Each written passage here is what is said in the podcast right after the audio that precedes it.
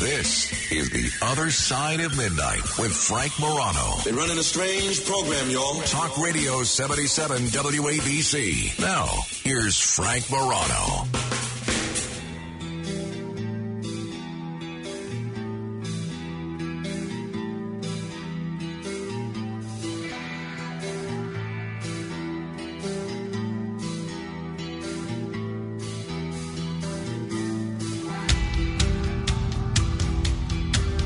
Good morrow, everyone. This is The Other Side of Midnight. I'm Frank Moreno.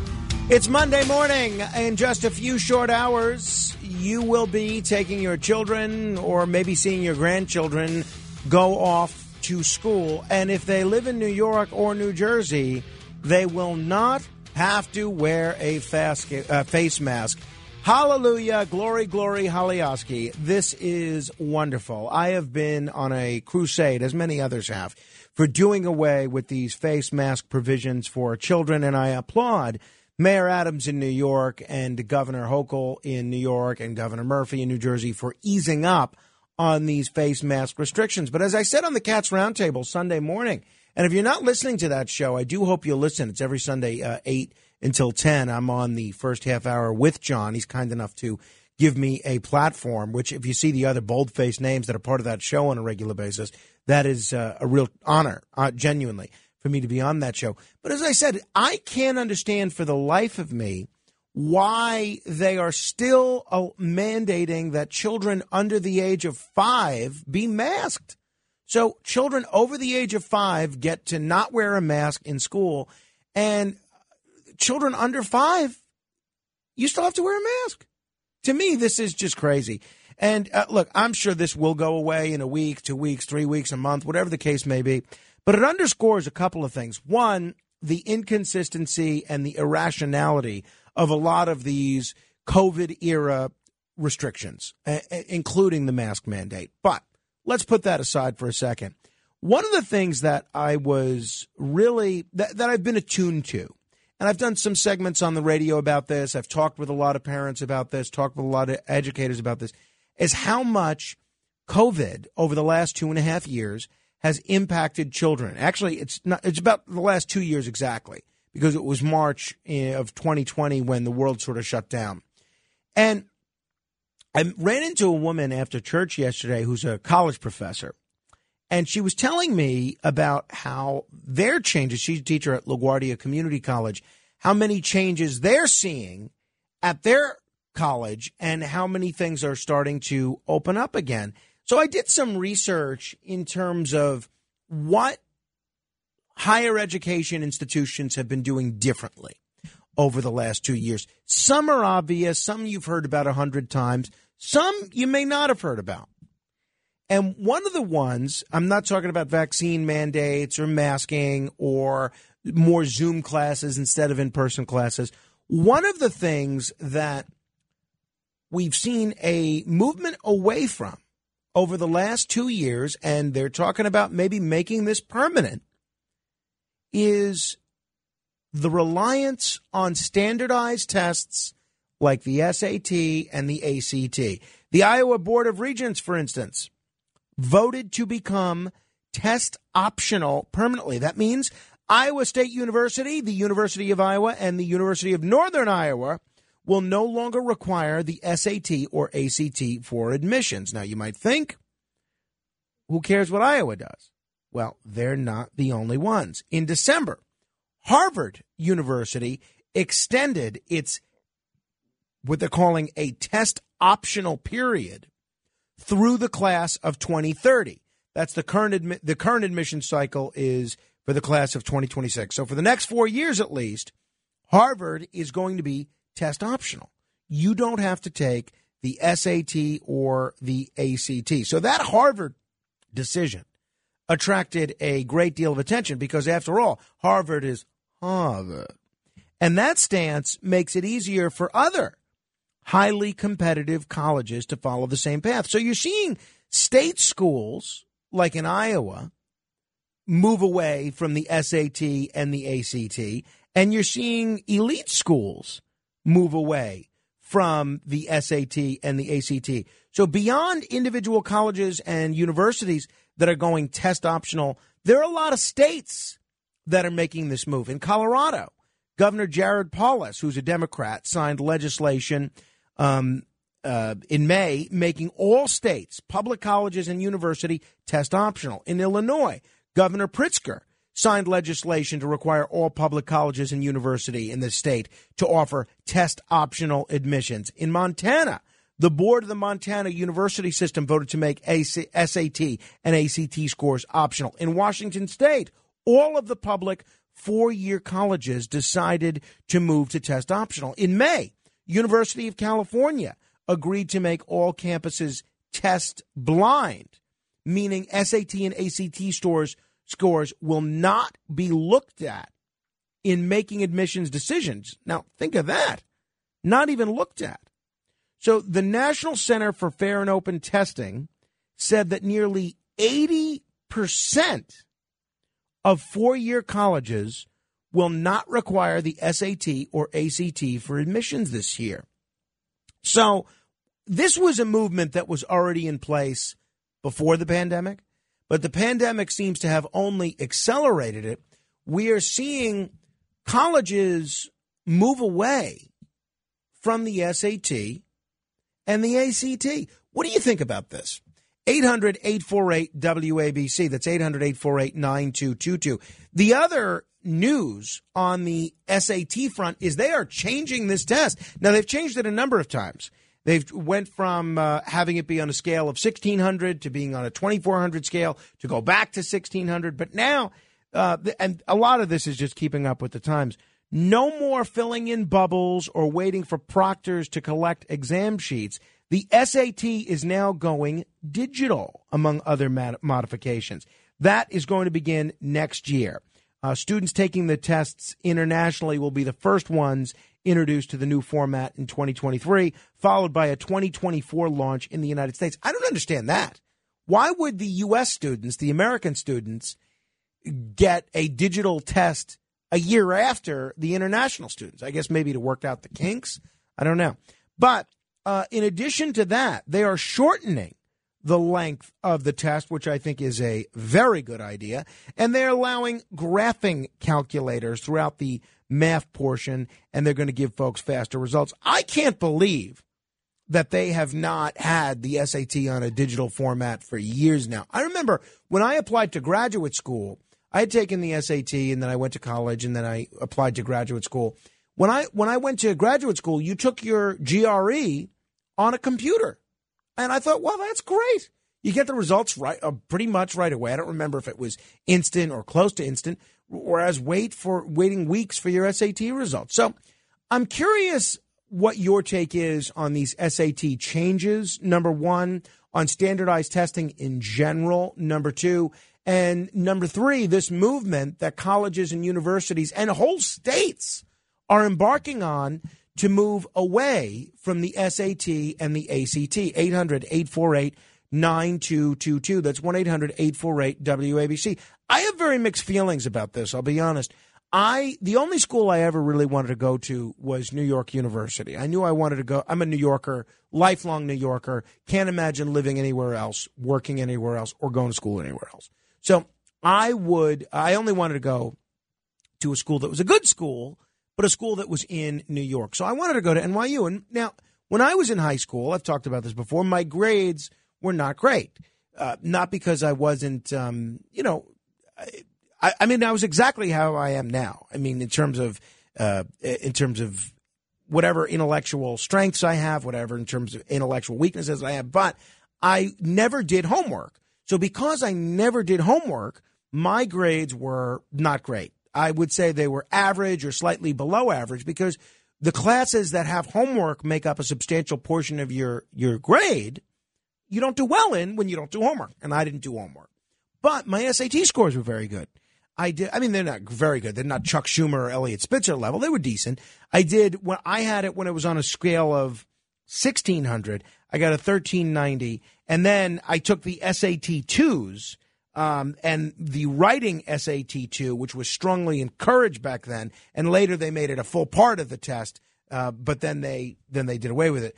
I got a 750 on that. So I had strong SAT scores. I don't know if I would have gotten into NYU except for my SAT scores. So for me, the fact that NYU placed such an emphasis on the SAT, it really was what allowed me to overcome my poor grades in high school, because if it was just based on my grades, I never would have gotten into NYU in all likelihood. So I'm curious what you think about this movement. Now, the reason I say I have mixed feelings about that is because when I was in high school, I took not only a special course in SAT prep offered by the school for free, but my parents put me in an SAT prep course. And this was incredibly helpful. I think it probably upped my SAT score by 300 points. Now, not everyone has parents that can afford to send their child to an SAT prep course. I was lucky enough that I did. Now, they do offer a lot of free SAT prep, and I did both. I had the free course in school and the course that you have to pay for. So is it really fair that because my parents had the wherewithal to send me to an SAT prep course? And what do they teach you in the SAT prep course? Those of you that have worked in testing know this. Those of you that have taken an SAT prep course know this. They teach you to answer the question and get the right answer when you don't know what the right answer is. They teach you how to answer reading comprehension questions without reading the whole document that you're supposed to be reading. They teach you tricks, essentially. Now, that someone that knows that those tricks is no better a student, no better able to learn than someone that doesn't know those tricks, but you're able to get a far better score on the SAT. And if the college places an emphasis on the SAT, it's able to get you into a better school. So I have mixed feelings about this. I was someone that benefited by the emphasis that colleges were placing on the SAT. But I recognize that maybe in years past there was a little too much emphasis on this standardized testing. I'm curious what you think. 800-848-WABC. We are going to bring you the latest on Ukraine. We're going to speak with Ted Galen-Carpenter from the Cato Institute in about 15 minutes. And then a little bit later, in our continuing effort to speak with all of the candidates for governor, we are going to talk with Rob Astorino, who's running as a Republican candidate for governor. We've invited everybody on the show, Democrat, Republican, Independent, third party. They're all welcome here, and we're going to hopefully talk with them all. 800-848-9222. Karen is in Rockland County. Hello, Karen. Hello. How are you? Hanging in there, Karen. Happy Monday. That's right. It is Monday. Mm-hmm. I taught for 40 years in elementary school, and I always felt there was too much emphasis on testing. That's all the principals, administrators, you know, worried about was making sure that, you know, they do well on their test, blah, blah. I don't say get rid of the test altogether, but they should gear the essay questions to the age of the students and the level of interest, because they had stories in there that these kids weren't interested in. After the first line, they would just, just put anything down. And I would say to them, "Did you finish reading that? Oh, yeah. Did you check it over? Oh, yeah." I said, "I couldn't even do it that fast. So don't tell me that you're but I don't get rid of tests altogether. To me, that's dumbing down society. Just make it less emphasis on it. Well, it seems like the colleges are doing exactly that. And look, women or girls have tended to do worse on the SAT than boys. That's one of the reasons they added that writing section, because girls did better at the writing section than the boys did. So the thinking was adding that writing section gave girls an opportunity to be competitive with boys. There's also been complaints for years that these SAT exams and other standardized tests are culturally biased against minorities. So, look, maybe this is just sort of bound to happen. I think the change to digital testing as opposed to a pen and paper, pencil and Scantron, that makes sense, right? I mean, come on. We're in the 21st century. If you're going to go to college these days, you're going to have to know how to fill out answers on a computer. That makes sense. The shorter test day absolutely makes sense. I remember when I took my SAT 2s, I don't know how they do it now, but when I took my SAT 2s, the way they did it was you can choose how many SAT 2s that you want to take. And you don't have to take them all in one day, but you know me. I wanted to get them all over with in one day. So I took 3. I took writing first, then American history, and then European history. And all of these tests were something like an hour and a half, maybe even 2 hours. And I spent the whole day just testing, the whole day. By the time of that third test, I didn't even know my own name, let alone the name of Alexander the Great. And my scores reflected that. I had, I think, a 750 on the first test, a 690 on the second test, and then something like a 600 on the third test, just because by the end of the day, you're zonked out. So I do think a shorter test is better. I don't want to feed into the infinitesimally small and ever-shrinking attention span of the American student these days, but I think a shorter test is better. 800-848-WABC. Michael is near his bedroom. Hello, Michael. What's happening near your bedroom? Unfortunately, nothing much. But I strongly disagree with you. By the way, first of all, when I was taking the SATs, the first one you took was called the PSAT. Right, but it doesn't count for anything. Right, but you learn from that. Sure. 1 second. I did horribly on the math in the first SAT. Mm. Why? Because I would go to a question, hello, and... We lost Michael there. A lot of action happening near his bedroom, apparently. Dale in South Carolina. Hello, Dale. Hello? Dale, what's on your mind, pal? Okay, I'm glad I got a hold of you. I had to do something real quick, and then when I picked up the phone, I heard Dale. Oh, good. We got you. When I took my SAT, it's on a Saturday morning. Hello? Yes, Dale. I'm listening. Oh, you're still there. Thank you. Yes. People are so accustomed to being constantly interrupted that when I don't interrupt them for more than 10 seconds, they think they're gone. But go ahead. You're still there. Oh, thank you. You're all right. But anyway, on a Saturday morning, I took my SAT, and I made like a 20, I think it was a 23 on my English, and then on my math, a 24. Are you sure that wasn't the ACT? Because the SAT is on a scale of 1 to 800 verbal and 1 to 800 math. Yeah, well, all I knew is one part. The first part was writing or something, like English, and the second part was math. That's what I took. Okay. Like I said, I'm class of 72. Okay. And I wanted to give you an idea there. What I kind of felt funny about is, you see, in the 10th grade, the school was, more whites and colored, okay? This is the school. And then my junior year, all hell breaks loose. It was just everybody at one time. And being a band student, that I played in the band for like 3 years in the high school band and all, I feel that, the people that had a brain and stuff, well, the tests that they took kind of, they kind of worked them down a little bit to, make everybody else feel It sounds crazy, I know.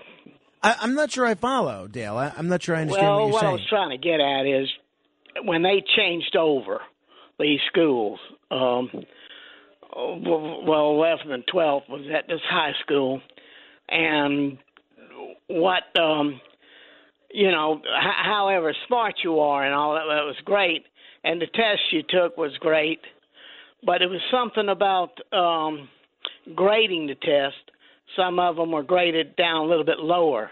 I see. Thank you, Dale. I don't see, but I was not going to put any further effort into finding out what Dale was trying to say. 800-848-WABC. Tom is in Brooklyn. Hello, Tom. Good morning, Frank. Aren't these tests a measurement of how much knowledge the student has on various subjects as a standard? No. The SAT-2s are, but the SAT really is a test of how well you take the SAT. That's what it's a test of. Oh, okay. Well, and also, I guess this SAT, too, is how much the level of learning, and how do colleges really know the amount of intelligence or knowledge a student has? standardized tests are a method to see how a student is progressing. Well, I agree with that, but I guess the counter argument to that, I agree with what you said, but I guess the counter argument to that is that's why you'd look at their grades, and that's the better way. Okay, well, here's the thing, isn't that a way for to judge how well the school and or a district is doing?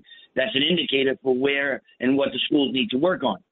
And, you know, if the school in a bad neighborhood, let's say, where the kids are running around rampant and, you know, all over the place, and you got this school up in, I don't want to say, you know, some really fancy neighborhood where the kids are just sitting there really polite and learning a lot more. I mean, I don't know. I mean, not to judge any school indirectly, but there are schools out there. We have to be pragmatic about this. There are schools out there that the kids are not learning because they don't want them. Well, you're right about that, Tom. And it's funny. And thank you for the call. One of the things that I saw, we're going to talk with Rob Astorino at 3:30, and he ran in 2014 opposing the Common Core. And one of the things that I was interested in seeing in 2014 was how parents on the left and parents on the right and a lot of parents that were non-political all came together opposing the idea of emphasizing standardized tests. A lot of parents were not happy with the emphasis on standardized tests. They felt it put too much pressure on children and that it wasn't a fair measure of their knowledge, quite frankly. We got Ted Galen Carpenter waiting in the wings. Let me try and squeeze in at least one or two more here. Norman is in Brooklyn. Hello, Norman. Yeah, hi, Frank. I have a bias with the SAT. I mean, I had a crappy GPA in high school, and it was the SAT that actually got me into Brooklyn College, and I wound up graduating from there. So basically, I'm thankful to the SAT. I got the scholarship, the little money I got from it, and you know, for me, I'm happy for the SAT. Well, I mean, I was in the same boat, but I recognize, and, you know, my parents went to Brooklyn College, too, so you're in good company. But I recognize that what was good for me is not necessarily good for crafting academic or educational policy. So I'm curious what you think of these changes that they're making and what you think of schools de-emphasizing the SAT and ACT. John is in Brooklyn. Hello, John. Hi, Frank. Yeah, I am really of mixed opinions about this. I think if we had a national standardized curriculum, then I would be in favor of getting rid of all the tests, SAT and ACT. But since we have regional differences in education, I think it's important to have some sort of standardized test, whether it's the SAT or ACT. That's a great point, John. So it's safe to say you're not on board with these colleges de-emphasizing it. Well, I've been following the trend, partly because, as you know, I've been interested in the whole issue about the standardized admissions exams for the specialized high schools in New York City. And my way of thinking, I'm wondering whether or not by getting rid of the tests, they may be eliminating some excellent candidates for those who may not really be able to handle the academic work at the colleges and universities in question. That's a good point. John, thank you. It's always good to talk with you and to hear from you. I got a break here because Ted Galen Carpenter is waiting in the wings to discuss Ukraine. We can revisit this a little later if you want. If you want to call in a bit later, we can talk further on this or any of the other subject we're covering. 800-848-WABC. This is The Other Side of Midnight. Straight ahead.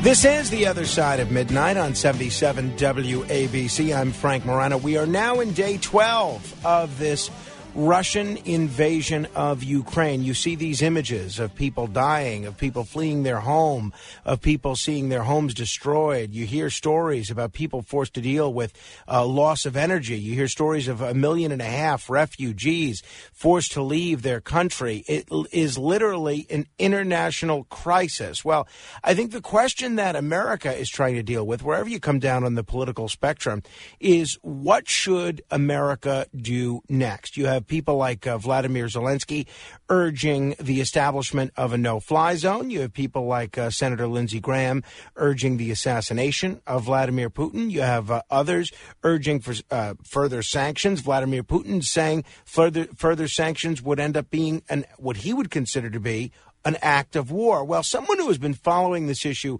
for a long time and who has been pretty accurate in terms of his warnings on this issue has been Ted Galen Carpenter. He's a senior fellow for defense and foreign policy studies at the Cato Institute, kind enough to join us right now. Ted, thanks so much for joining me at what I know is a tough time on the radio. Yes, Frank, it certainly is tough. This is probably the nastiest crisis Europe has had in more than 7 decades, really, since World War II. And we have to be very careful that we don't make a bad situation even worse.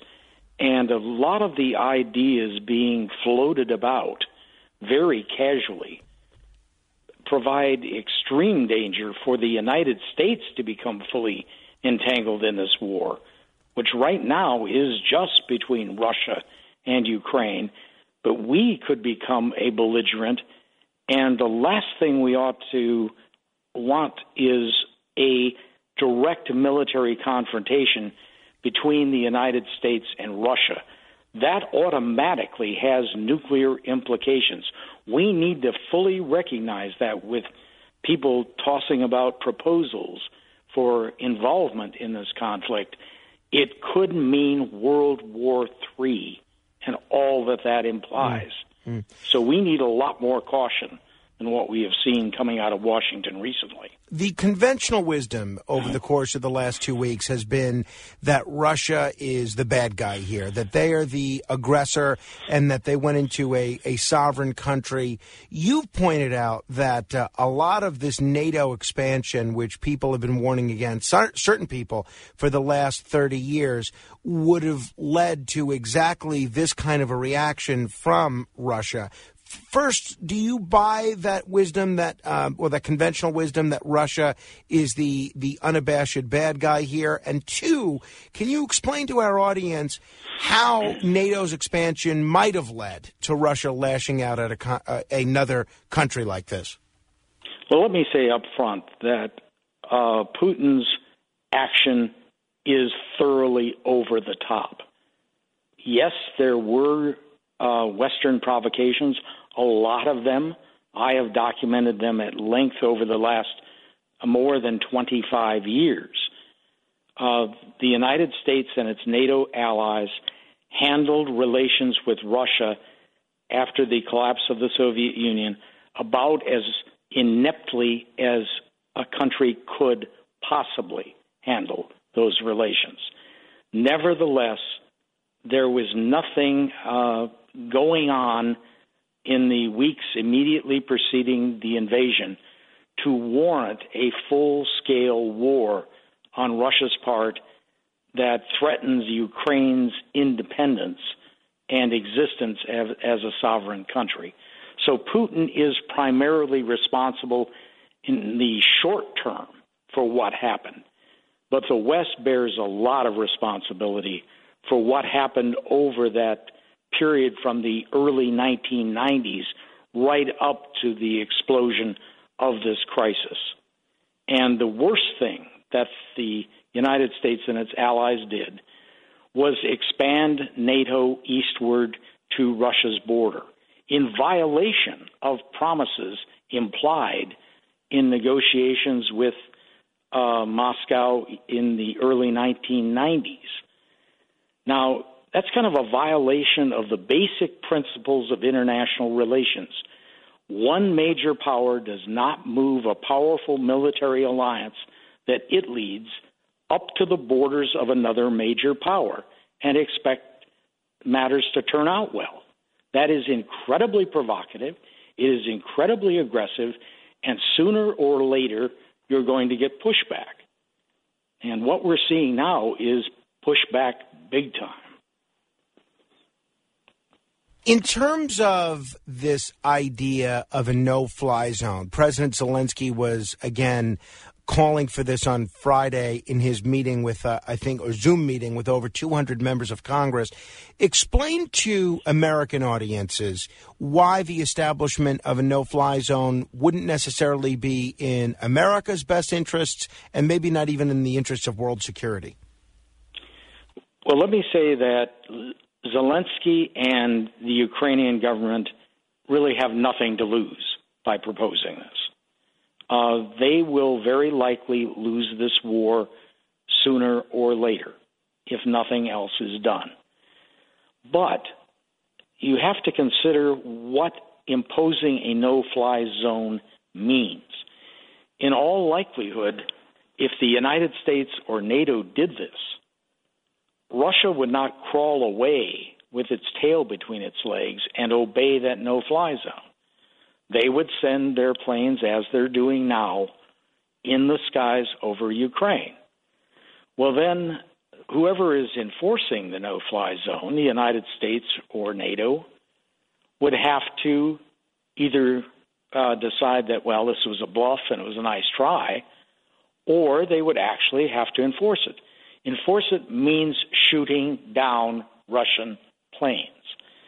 That means the West and Russia would be in a state of war automatically. And no one knows where that would go, how that might escalate. Russia might be content with just having aerial battles in the skies over Ukraine. That's possible. On the other hand, they might strike at NATO air bases where the enforcement planes were coming from. Russia might even escalate and take out one or more of those bases with tactical nuclear weapons. So this is an incredibly reckless idea, and the people who are advocating this are utterly, utterly irresponsible. Americans who are advocating this are risking getting their country into a nuclear war with all the losses that that could imply. If people are just tuning in, we're talking with Ted Galen Carpenter. He's a senior fellow for defense and foreign policy studies at the Cato Institute. A couple of times over the course of the last 2 weeks, I've pointed out that while what Putin and Russia is doing is completely inappropriate, and I believe to some extent it's irrational from their perspective, that you had to expect, for some of the reasons that you stated a minute ago, some sort of blowback to NATO aggression. Now, occasionally when I mention that, or a guest will mention that, I'm deluged with emails and phone calls, tweets, text messages that somebody will say, well, I don't hear you exploring the root causes of any other problems in society or any other problems in terms of international policy. One, I don't think that's true. But two, do you think that I am somehow being insensitive to what Ukraine is going through by exploring what the United States and what NATO did to get us to this point? I don't think you're being insensitive at all. I think it's absolutely imperative to know the full context and to face up to the full context. This was an incredibly insensitive, arrogant policy that the West pursued. And Russia has been sending warning signals for a long time. When the United States, George W. Bush specifically, talked about bringing Ukraine and Georgia into NATO, and Georgia, acting as though the U.S. had its back, began to throw its weight around, Russia responded militarily and seized control of two regions in Georgia that had been in a secessionist spat with the central government. That was warning number one.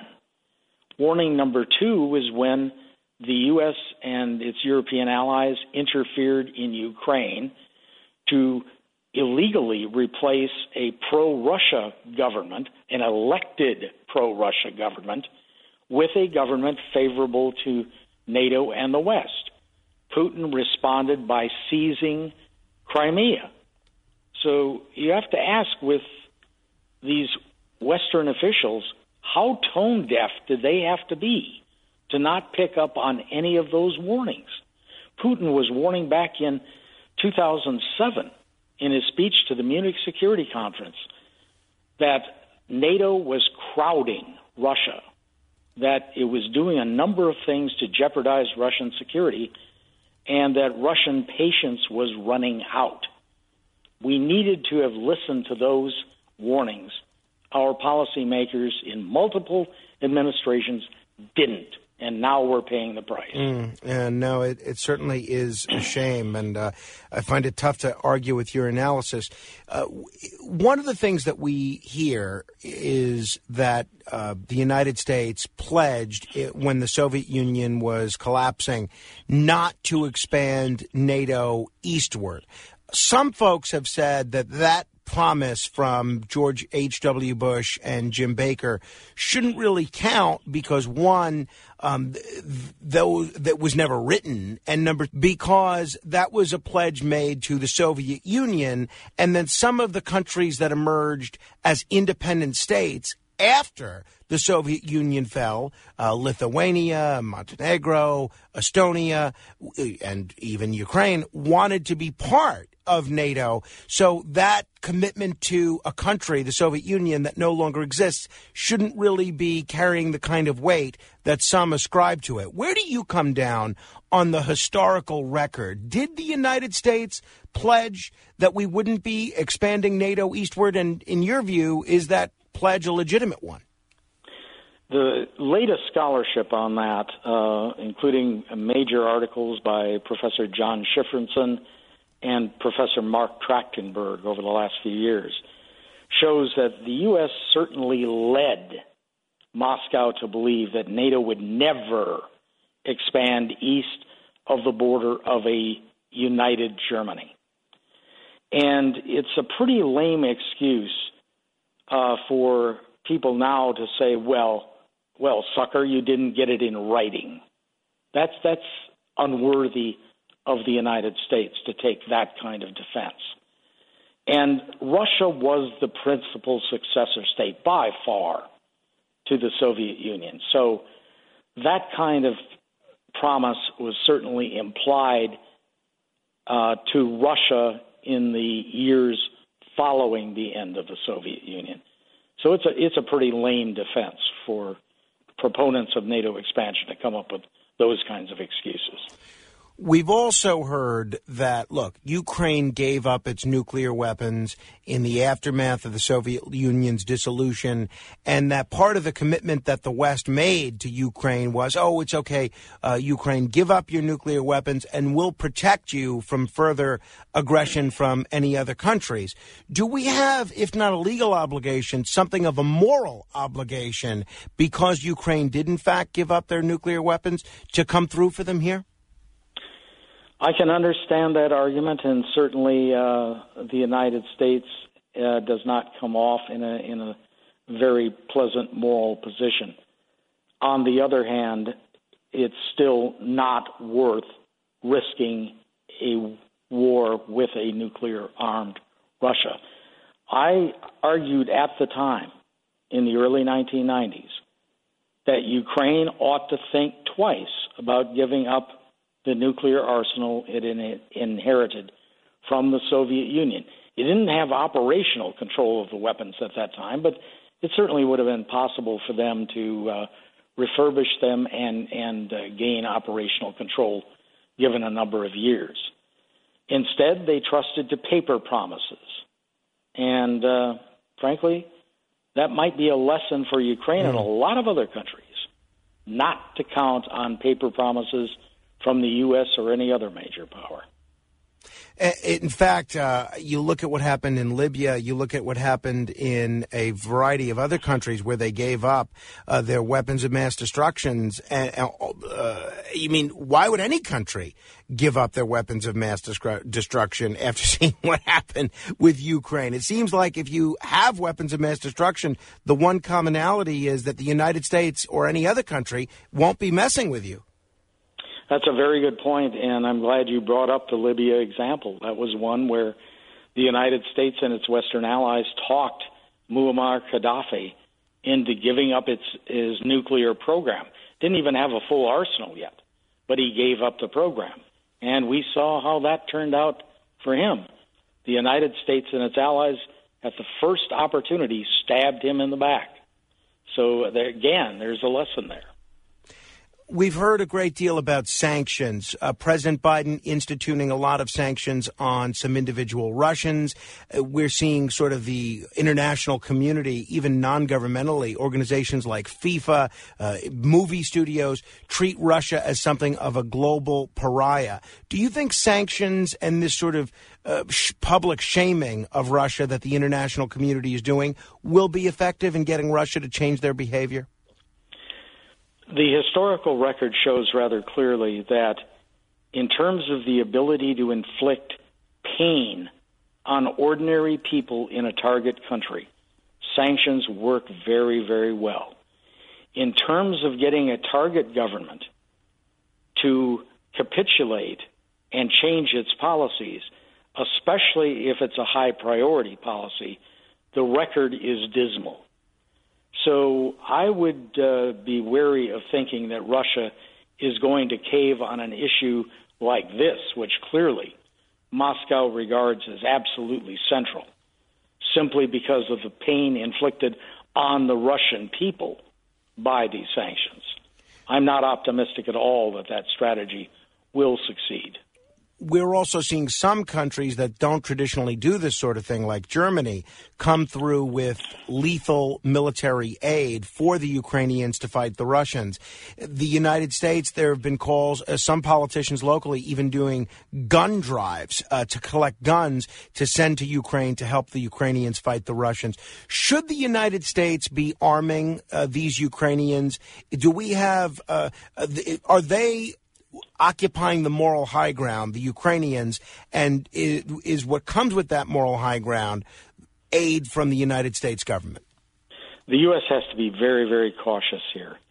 At what point does providing military aid to Ukraine make the United States a de facto belligerent in the eyes of Russia? Russians are not going to appreciate having U.S. weapons being used to kill Russian soldiers. And the more lethal, the more sophisticated the weapons. For example, the suggestion that we send jet fighter planes to Ukraine, that's risking the United States stumbling into becoming a belligerent in this war and ending up fighting Russia that way. That's a proposal almost as dangerous as the no-fly zone. So we have to be very, very cautious about being loose with military aid to Ukraine.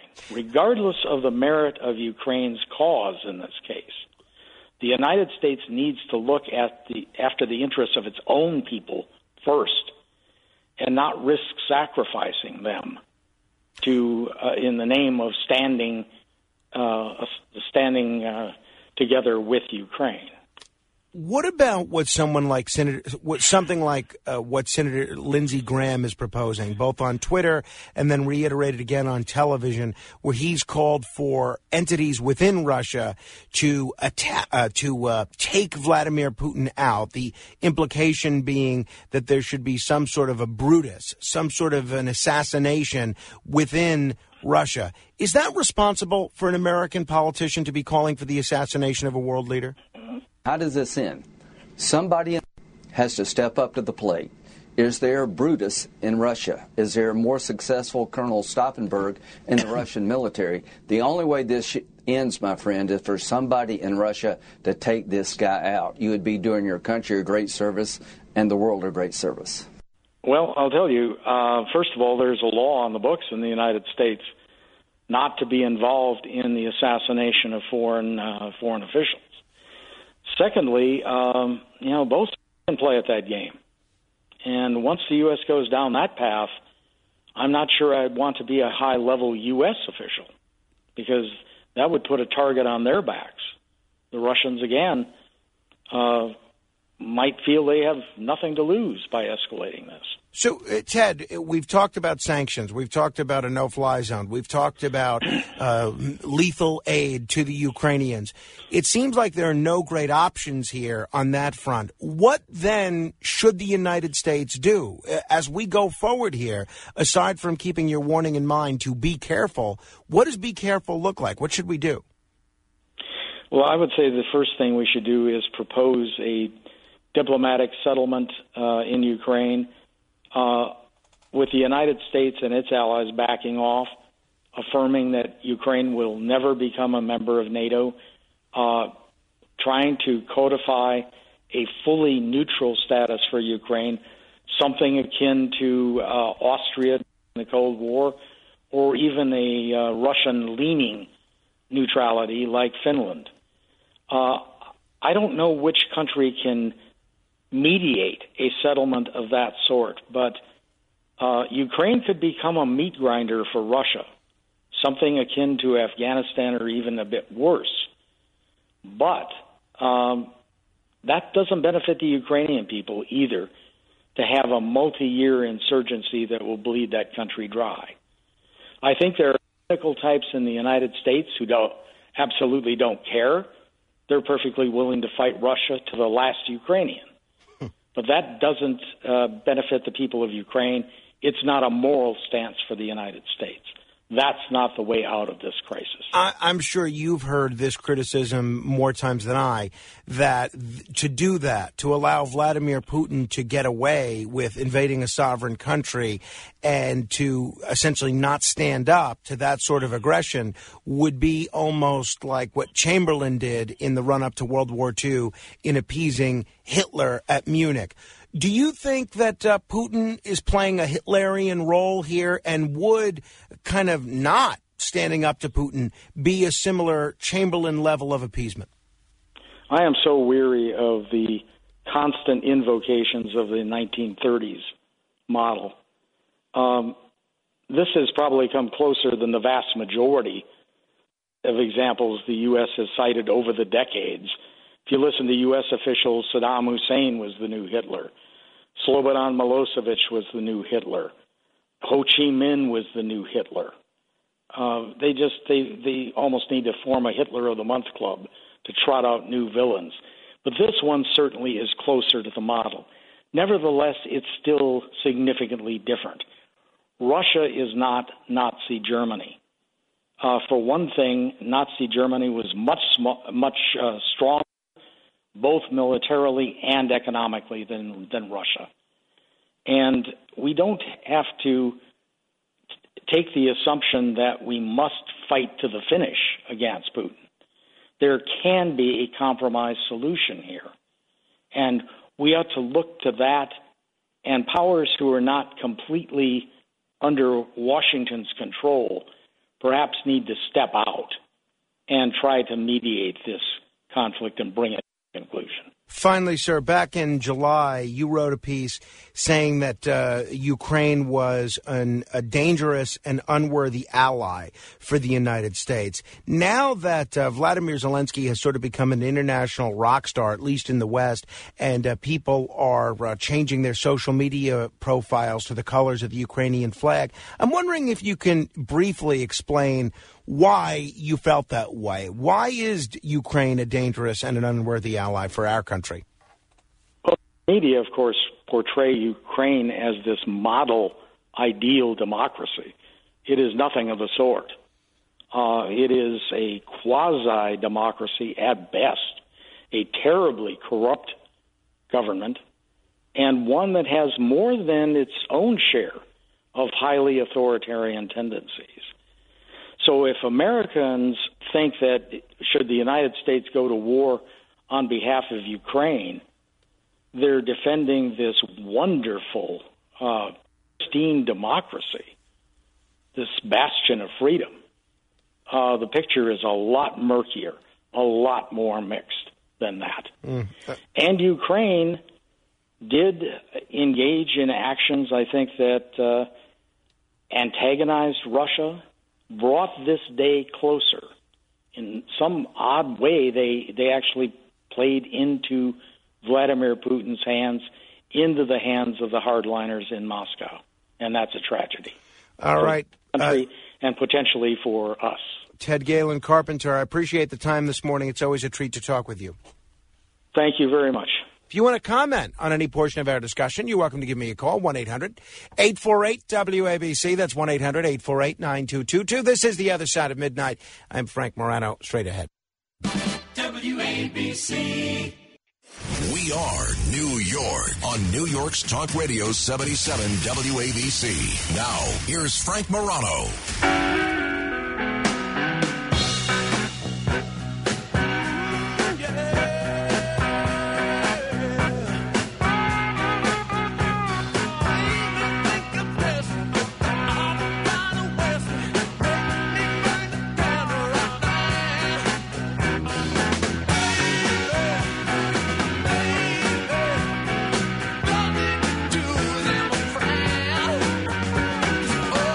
This is The Other Side of Midnight. Those are the Rolling Stones. Just so happens Matt Blaze wearing a Rolling Stones T-shirt today. So you're a Rolling Stones fan, actually.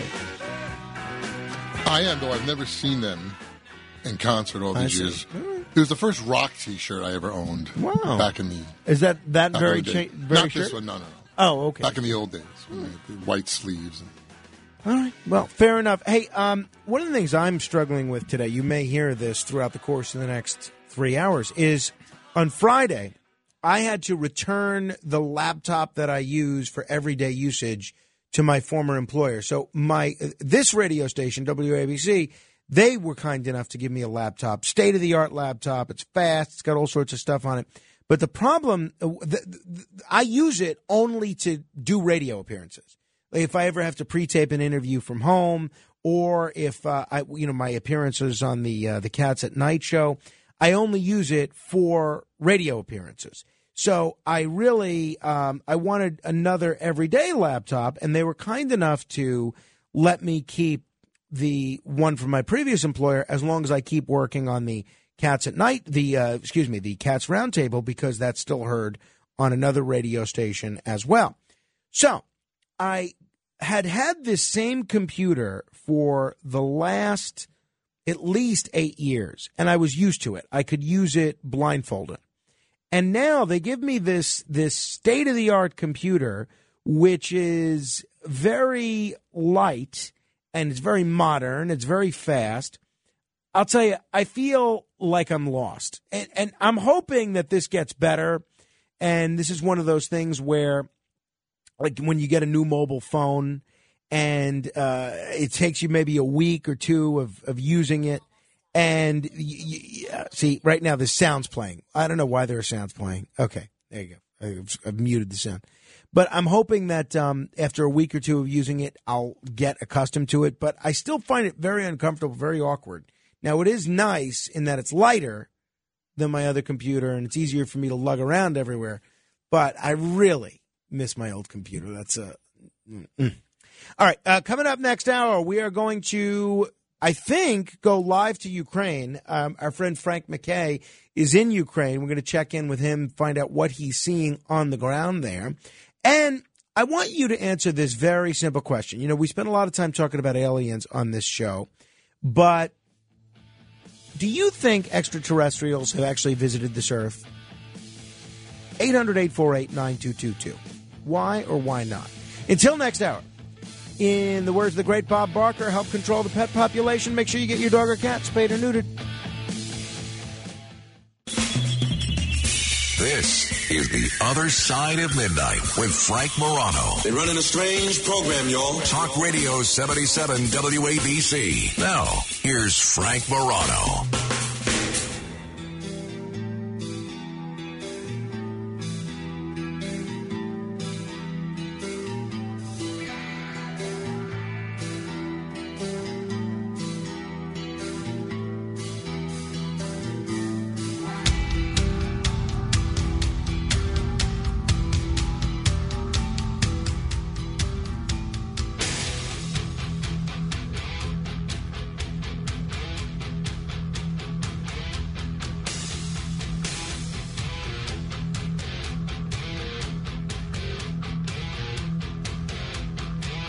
Good morning, everyone. This is The Other Side of Midnight. Obviously, we are keeping an eye on this situation in Ukraine. Someone who was there yesterday, actually, and is now calling us from Romania in order to give us a look and an insight into what's happening there is a longtime friend of mine and a nationally syndicated radio talk show host in his own right. He's been a guest on this show several times, Frank McKay. Frank, where are we talking to you from right now? I'm in Iași, Romania, which is second biggest city in Romania. It's spelled with an I in the beginning. I don't know how they get the pronunciation, but it's Iași. And I came back here. I kind of started here and got into the Ukraine. I spent a good part of the day in the Ukraine. I didn't go too far from the border. Maybe about 15 miles out.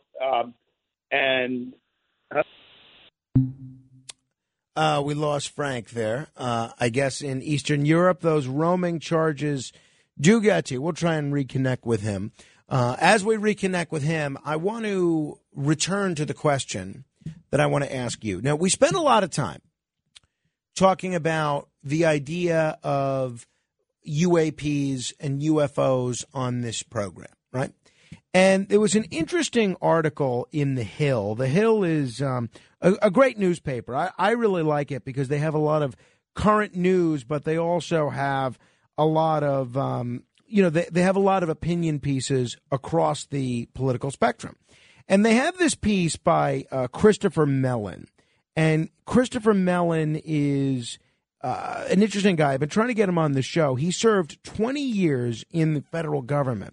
He's a registered independent. He served for presidents and senators in both parties. He was a deputy assistant defense secretary for intelligence. He was a deputy assistant for security and information operations. He was the minority staff director of the Senate Select Committee on Intelligence. And he was a consultant and a contributor to the History Channel's nonfiction series, Unidentified, Inside America's UFO Investigation. And we're going to I want to link to this piece. It's on Facebook at facebook.com/MoranoFam. That's facebook.com/MORANOFam. And he gets into a situation where the headline is how government overclassification may hide UFO videos and harm our security. And I agree with everything he says here. And he gets into how the director of national intelligence, Avril Haines, recently acknowledged that excessive government classification undermines our national security. And she wrote, the DNI, in a letter to U.S. senators, quote, "It's my view that deficiencies in the current classification system undermine our national security as well as critical democratic objectives by impeding our ability to share information in a timely manner." She also acknowledged that excessive classification damages the public's faith in government, and this is a quote from her, reduces the intelligence community's capacity to effectively support senior policymaker decision making. I completely agree with her, and I completely agree with Christopher Mellon. I find, and I've said this for years, and I've covered this at length on the show, the government is classifying way too much stuff.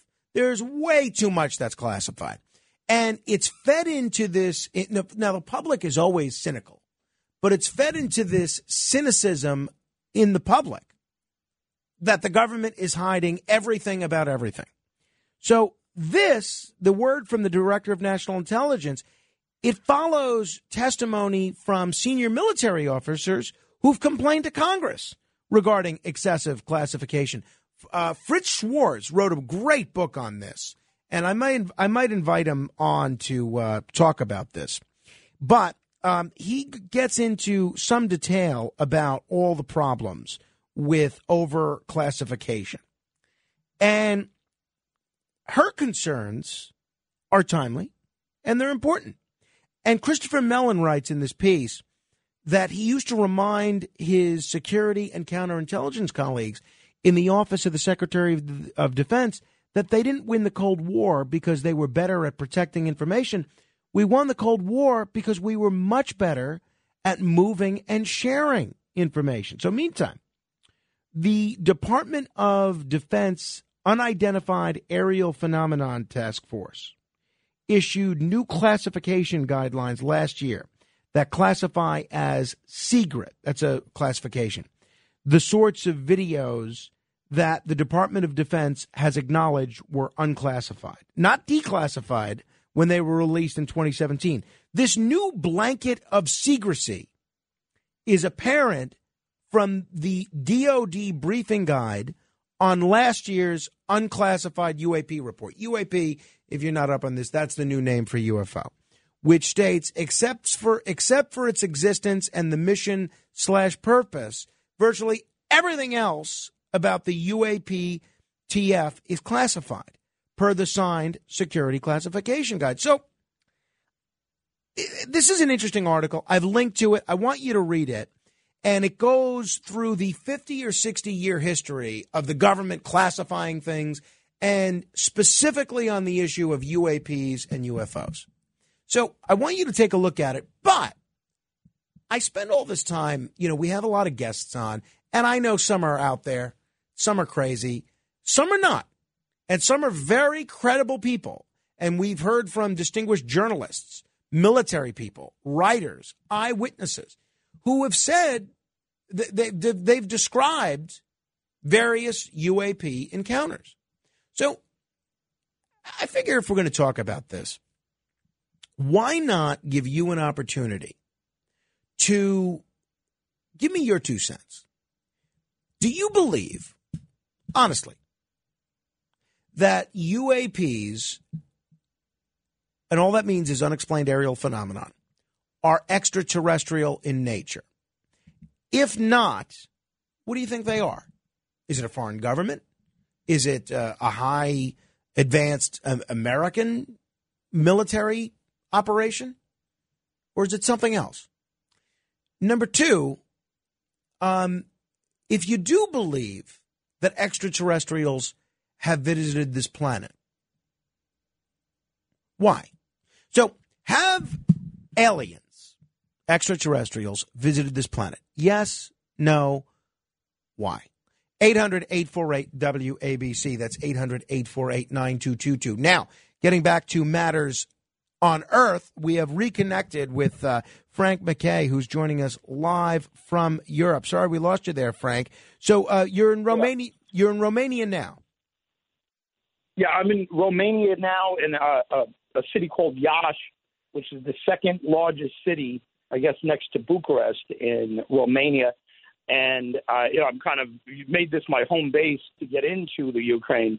Yesterday, and I did get in. I originally went to Moldova the day before, right after I spoke to you, kind of, and I got sent away just on a car technicality, and I was going to go this other route. So I ended up going through Surat and spent a good part of the day in the Ukraine. And what I started saying, and if I'm repeating myself, I was talking to no one there for a while. But if I'm repeating myself, forgive me. But as I'm walking in, it just seemed like an endless, sad sea of people. I don't even know how to describe it. But it was me walking alone against the crowd, and people were kind of at a standstill.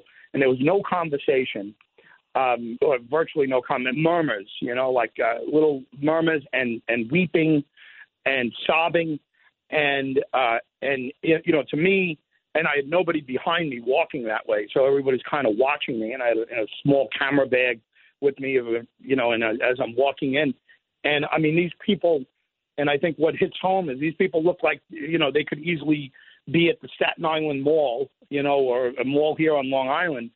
They very much look like us, and they you could mistake them for Americans. And this first wave of refugees coming out are kind of either upper class, and by the way, this is not to minimize anything that they're going through, but either upper class or middle class. But they're people that could somehow afford to get themselves somewhere out of the Ukraine. And I'm sure we're going to see a next wave of people that are much more downtrodden. But these folks, it was heartbreaking, heart-wrenching. when I got through, and, you know, you don't even know what to say, and it's kind of a narrow passage here. And I could maybe equate it to like if you just went to a string of wakes of people you don't know, and they all just lost somebody that was very close to them, but it lost them unexpectedly, you know, like quickly. And there's like a sense of shock in the people. And I'm walking by, and once I got past, I just found I went behind this truck, and I had to kind of compose myself for, I don't know, about 15, 20 minutes. It was just, you know, to me, it was a very upsetting, you know, situation. And it sounds ridiculous to say. I mean, I knew this wasn't going to be Disneyland. I knew it was going to be terribly sad. But it sounds ridiculous. But I underestimated how sorrowful this whole situation is. I mean, it is it is not scary on my part, where I was anyway. It wasn't scary to me, and it's not scary around the border towns. It's sad. I mean, it's just sorrow. It's just like watching pure sorrow. And when I composed myself, I went around and I spoke to everyone. And, you know, half the people, you know, put their hands up like they don't want to say anything or they don't want to be on camera. And others, it's like a magnet. I mean, people want to come over and say something to you. A lot of people are self-conscious about their English. You know, I got in a couple of people's cars and they showed me, you know, some different little areas. I had an invite to take me to it would have been a couple of hours away. And I had a ride from a Romanian woman that was going to be waiting for me about 5 or 6 hours from where I was, and there's no way I would have made it. But he was going to take me to a meeting of what like is kind of an underground. You know, they're not with the army, but they're nationalist. And he was trying to explain it to me. And again, I guess the language barrier was difficult for us to understand. And I just it just sounded to me. It sounded to me like it was going to be a long process getting there, maybe more than 2 hours, and then I got to get back and so forth. The other thing is someone offered to take me to where I could see Russian tanks, and he said, you know, in broken English, he said, if you got to make sure they don't see you because they'll shoot at you. And I was kind of like, pass on that. You know, cowboy tanks are gone, and that didn't sound like a great plan to me. But the issue with talking to everybody is you're talking to everybody, and you don't know you don't know what's credible, what's real. And there's one guy that I asked, and he was friendly with the cops there, and he was friendly with the soldiers that were at the border.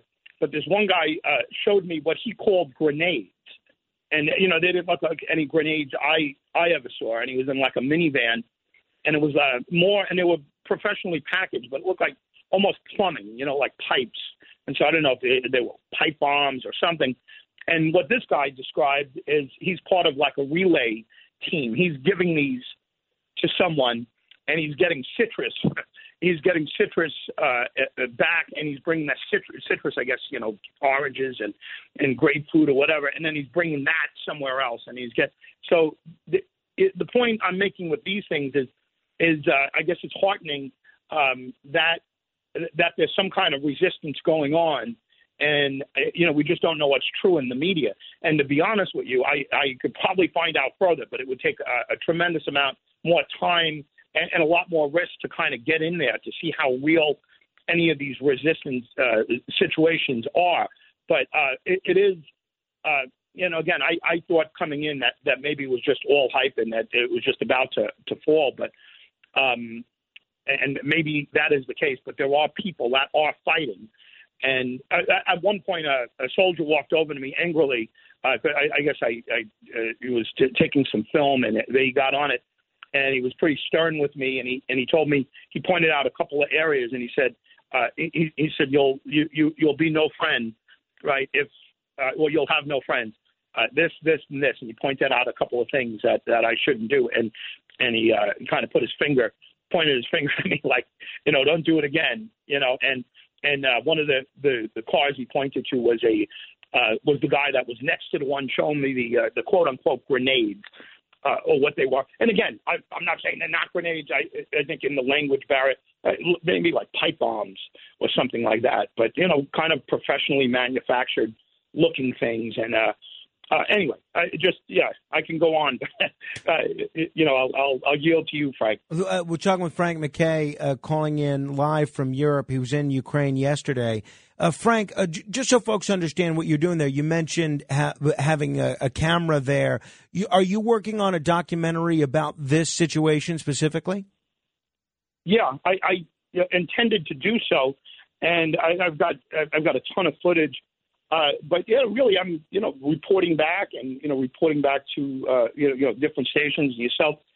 But yeah, my intention is to put out a film of some type, and the most difficult part of it is is finding people that want to talk, that speak English, and we'll kind of go on record. Most people will say something, they'll be there. The young men, are less likely to talk. But yes, to answer your question, yes, I plan on, at least shooting the film, and we'll see where it goes from there. But I'm really kind of investigating what's going on here, and I'm seeing what the what we're getting from media and how that differs from me. And to be honest with you, I haven't been following the American media on it at all. I mean, people send me little snippets, but the word over here, and I've spoken to people in the Romanian military and folks that are close to the situation, and people, from the Ukraine and former Ukrainian military, and from what everyone's saying is that all eyes are on Odessa, a city in the Ukraine, and they're expecting it to fall in like a week and a half, and the thought. And I don't know if this came out of like Romanian government or Romanian media, because everyone kind of seems to say the same theme, that if Odessa falls, that Putin will next go into a Moldova. It's not NATO, and it's not, it's not protected in that sense. And he probably has some rationalization that would happen. So if that's basically what people hear on the ground. And I don't mean, 10 people. I mean, I'm getting this from 30 people, 40 people. So, again, it could be a uniform message coming from government or the media sources here.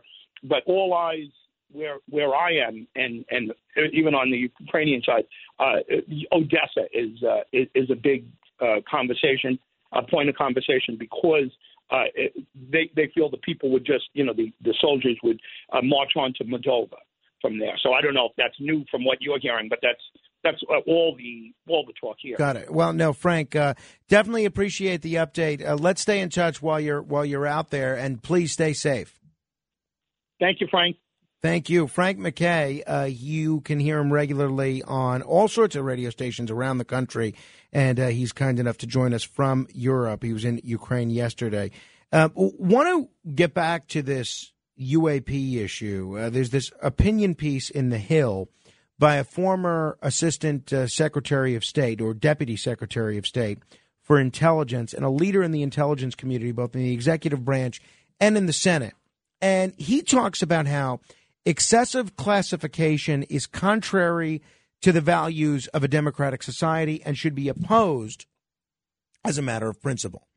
However, he says there are also pragmatic reasons to raise this issue. And he's approaching the UAP topic as a member of two serious groups of scientific researchers, the Galileo Project and the Scientific Coalition for UAP Studies. So I want everybody listening to call me and answer the simple question. Do you think that extraterrestrials have been to this planet? Yes or no? And why? 800-848-WABC. That's 800-848-9222. We'll continue with your calls straight ahead. WABC. This is The Other Side of Midnight with Frank Morano, 77 WABC.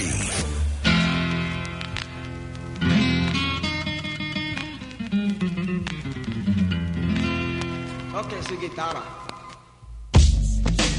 Okay, so let's start with this. What's the name? Q-Tip. Where are you going? where you go with it. Left my wallet in El Segundo.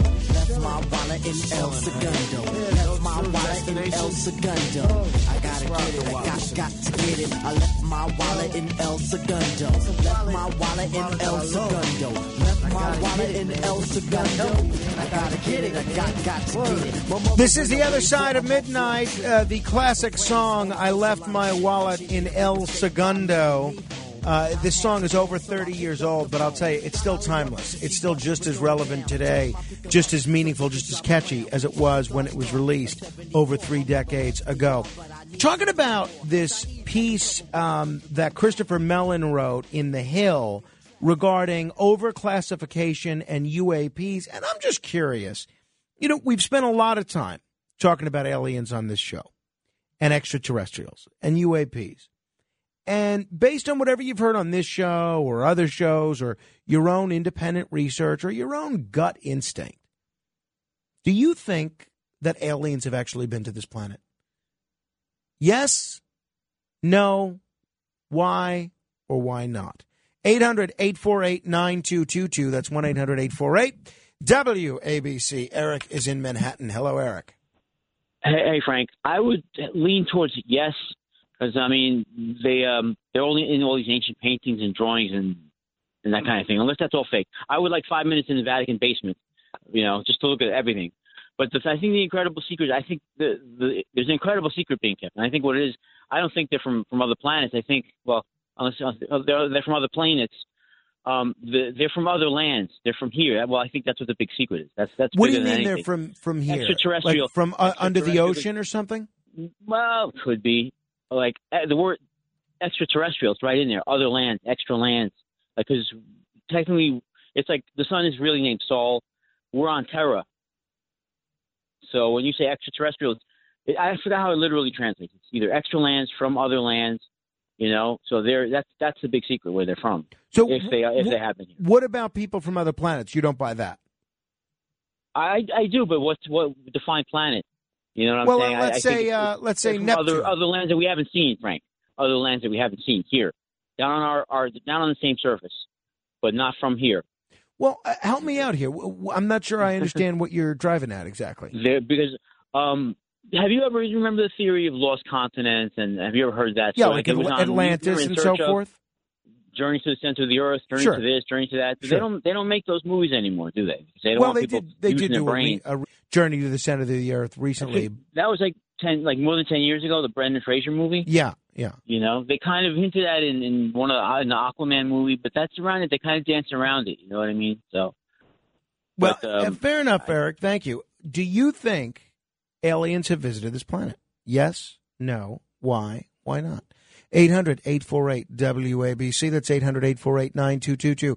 Ted is in Forest Hills. Hello there, Ted. The answer is not no. The answer is heck no.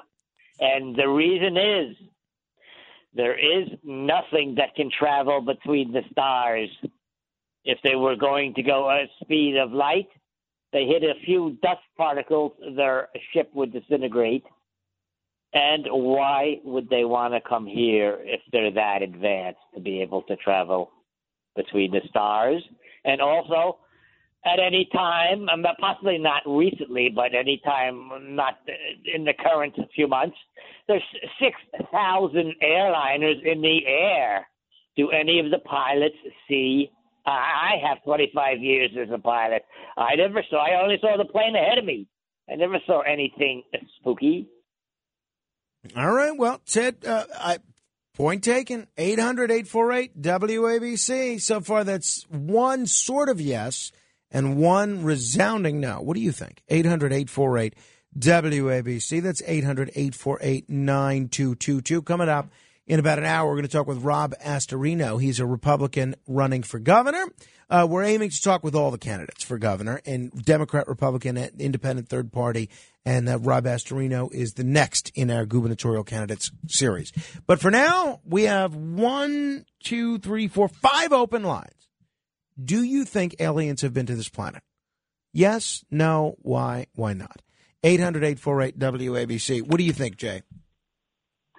Resounding yes, Frank. But technology has taken over. We have done it to ourselves, as in 2001, The Space Odyssey. Remember the computer calling you, Frank. Right. How?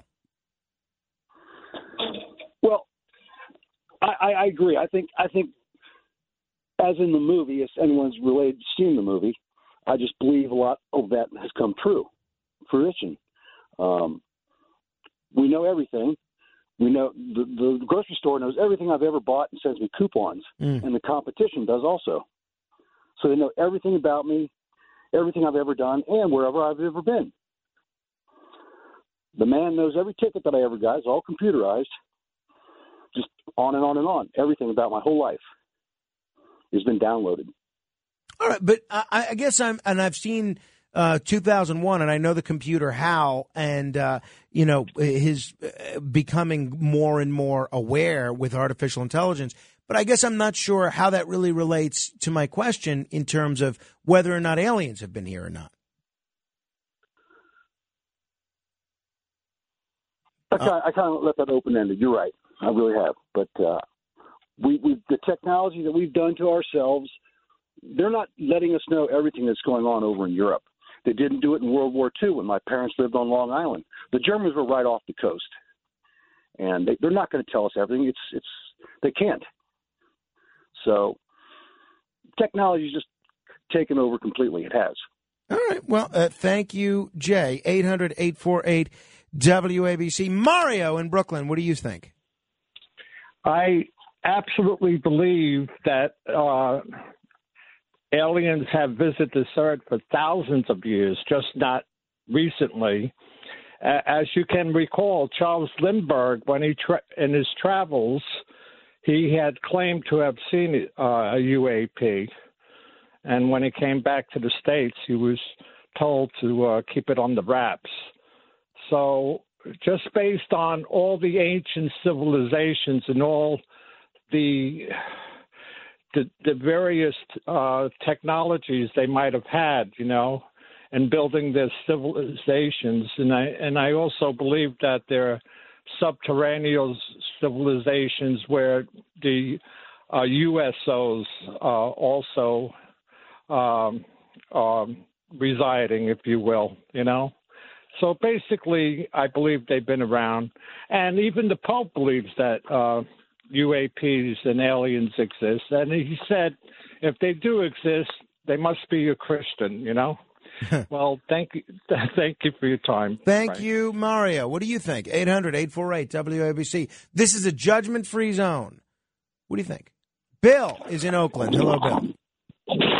Hi, Frank. Yes, this might not be really the answer you're looking for, but I think that sometime in the future, we develop time travel and the sightings we see are possibly ourselves. It's so funny that you say that because there was an article in space.com which posited that same theory. And there's more and more very credible people, academics, scientists, that are starting to say that very same thing. And I don't want to misquote them, but I think Steve Cates, Dr. Sky, who's a very grounded, reasonable guy, he brought up that same theory in one of our recent conversations.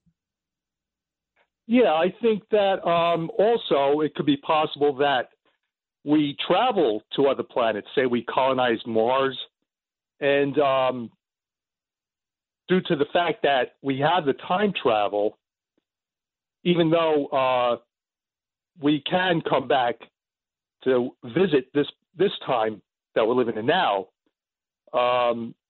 we are technically, I guess you could say, aliens from other planets since we colonize those in the future. So take me through the theory. So in the future, Earth has colonized other planets, whether it's Mars or somewhere else, and then few humans from whatever, hundreds of years in the future, maybe even thousands of years in the future, who are now living on Mars or other external planets, they've come back not only back in time, but back in space. Correct. Interesting. Correct. Interesting. Well, look, hey, I've heard stranger things, that's for sure. Thank you, Bill. 800-848-WABC. Dan is in Erie, Pennsylvania. Hello, Dan. Hi, Hi. I have a tendency to believe it, mainly because there have been at least 10,000 reports worldwide over the years of people seeing aliens and things like that.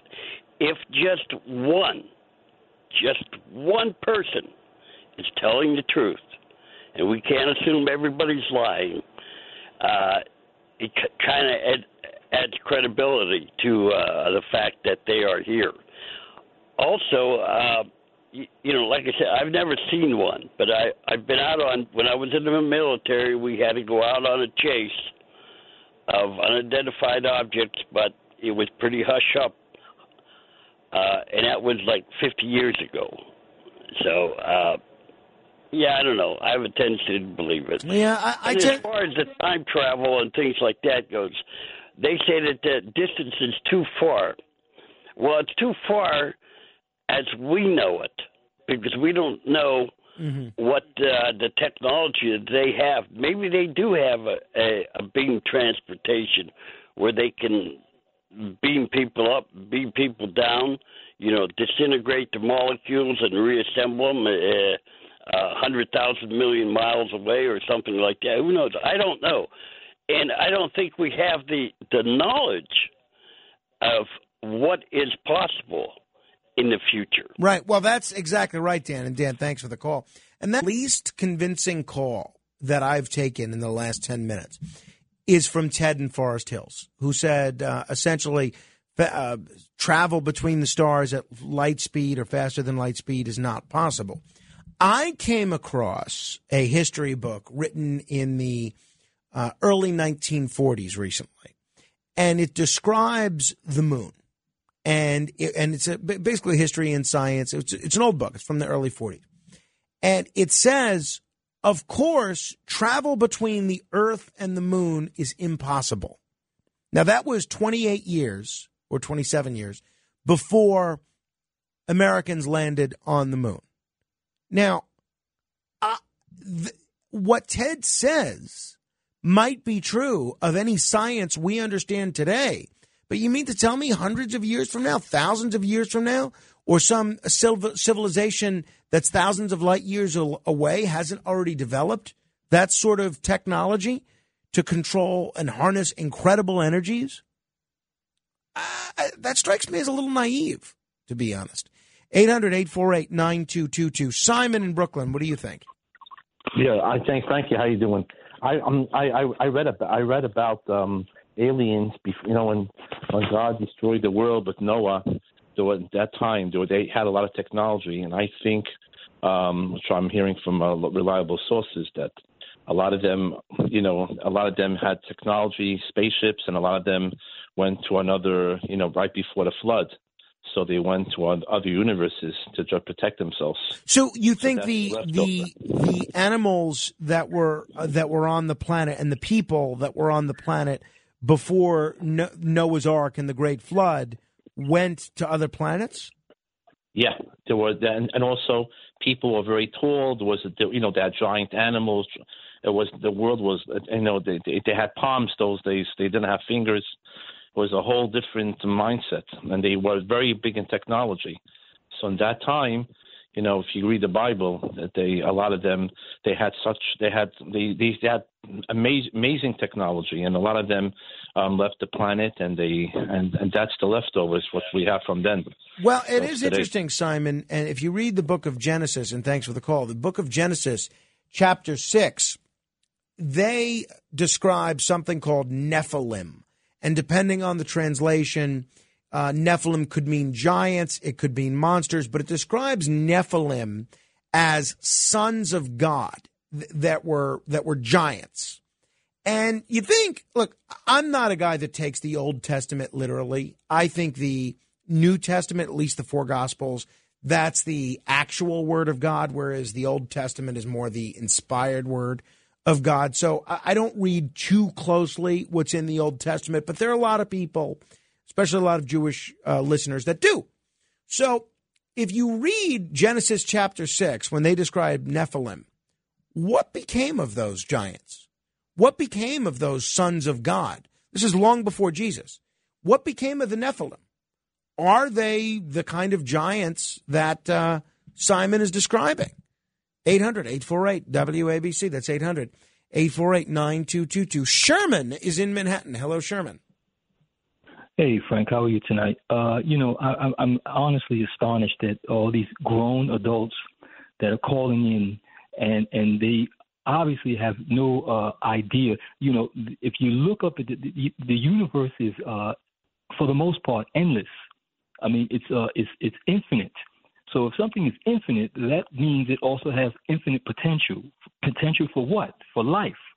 I mean, you just had the best Navy pilots and sailors, the United States Navy, the best eyewitnesses you can get, okay? And they're out there in the middle of the ocean, broad daylight, okay?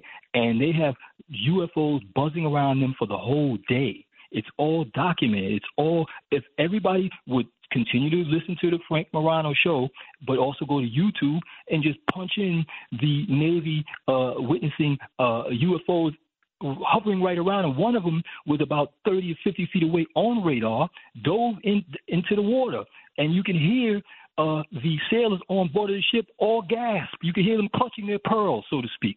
I mean, they were all astonished. So you got hundreds of people that witnessed something, and the best rational minds you can get. So, you know, and I'd like you to do this, Frank. This would be great for your show. Anytime, go to Unsolved Mysteries. There's a case and there's a UFO situation where out in Pennsylvania, and these people are still alive. I think it was in the early 80s or late 70s, a UFO crashed out in Pennsylvania somewhere, and some of these people volunteer firefighters, and they ran out to the scene. They didn't know what it was, and the Army came and took this UFO away, and they're still baffled as to what it was. They said it looked like it was shaped like an acorn. It was about the size of a small car. Yeah, I think you're talking about the Kecksburg UFO incident, which was back in the 60s, not the 80s. No, I don't think. Is that you sure? Was it in Pennsylvania? Yes, Kecksburg is in Pennsylvania. It was really interesting. We will do a future show on this, but it fits the kind of description that you are that you're talking about. 800-848-WABC. That other Tom from the Bronx. Hello. Hey, what's going on? You tell me, pal.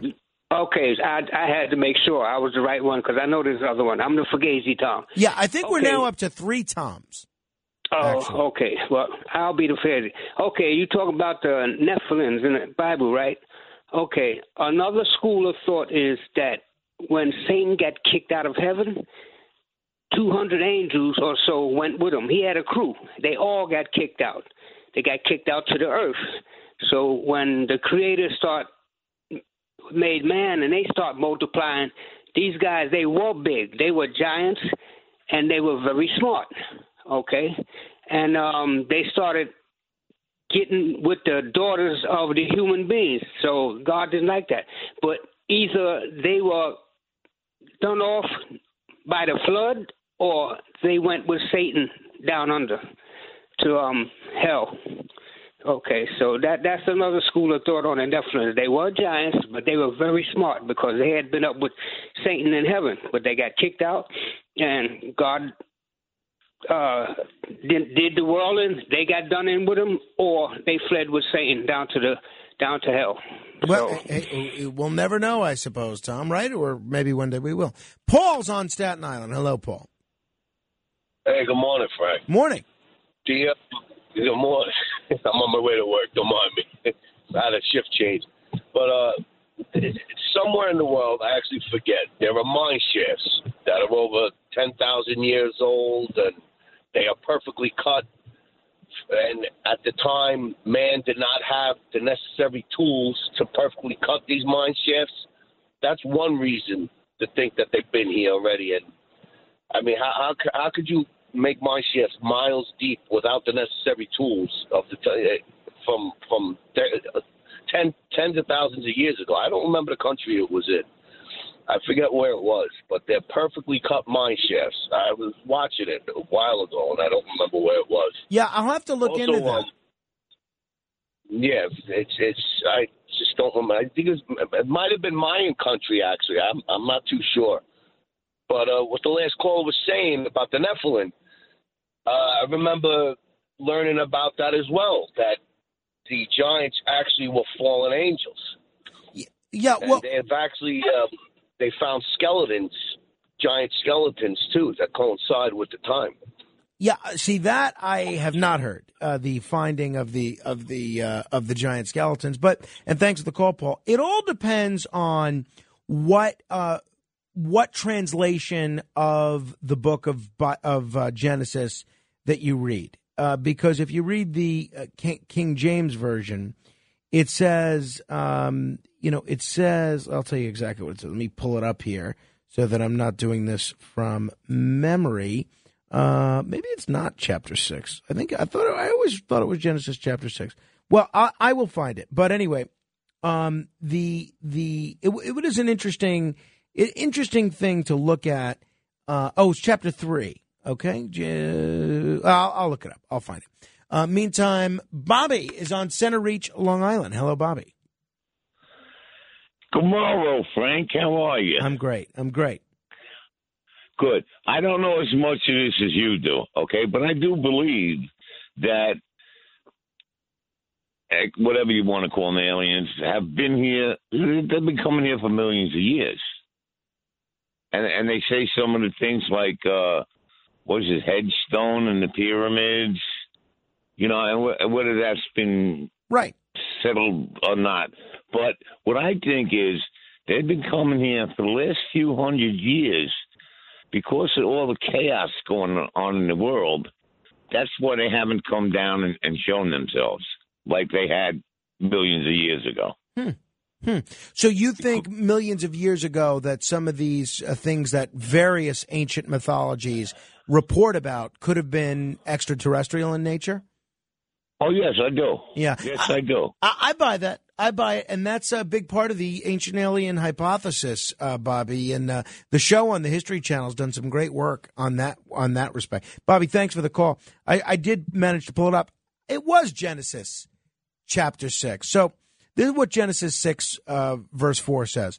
The Nephilim were on the earth in those days and also afterward, when the sons of God went into the daughters of humans who bore children to them. So think of what that says. And this is the King James Version, but think of what that says. That the sons of God actually mated with human women. And then it says, these were the heroes that were of old, warriors of renown. And they're mentioned again in the book of Numbers as the Israelites prepared to enter the land of Canaan. And then they're mentioned briefly in the book of Ezekiel, the fallen mighty men, although it doesn't use the word Nephilim. Let me take one more call on this, and then we'll move on to some other issues as well. 800-848-WABC. Tommy is in Brooklyn. Hello, Tommy. Hey, what's up, Frank? Oh, yeah, they've definitely been coming here. You know, like we're the only people out here. Like there's nothing else.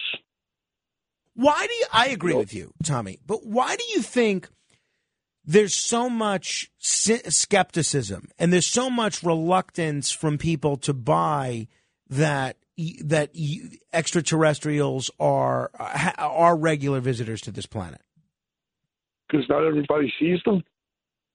Right. Well, it could be. Tell Paul to take off his tinfoil hat too. There you go. Thank you, Tommy. We'll take some more calls in a minute. 800-848-9222. This is The Other Side of Midnight. Straight ahead. WABC. The Other Side of Midnight with Frank Morano, 77 WABC.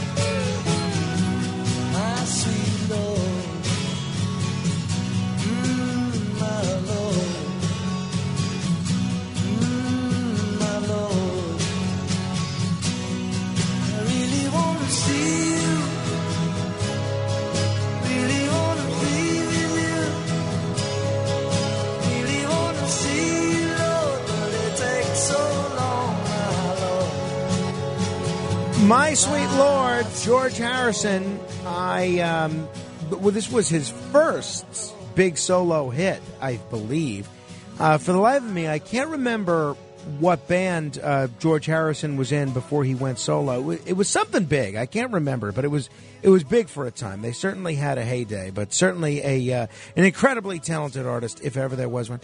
Hey, you know what I just you know what I took note of at during the top of the hour news at 2 a.m. So I see Curtis Sliwa in the kitchen. Now, one, why is Curtis Sliwa still here? You'd think Curtis has been on the air for 20 hours this weekend. He's been on the air this weekend more hours than I've been awake. Doing solo shows, doing shows with partners, doing shows about shows, doing all sorts of shows. Good shows. Good shows. But he's still here. So anyway, but that's fine. So I see him in the kitchen, and he's over by the we have a really robust snack selection here at the radio station, for which I'm incredibly grateful. Most radio stations you work at, and they don't have anything.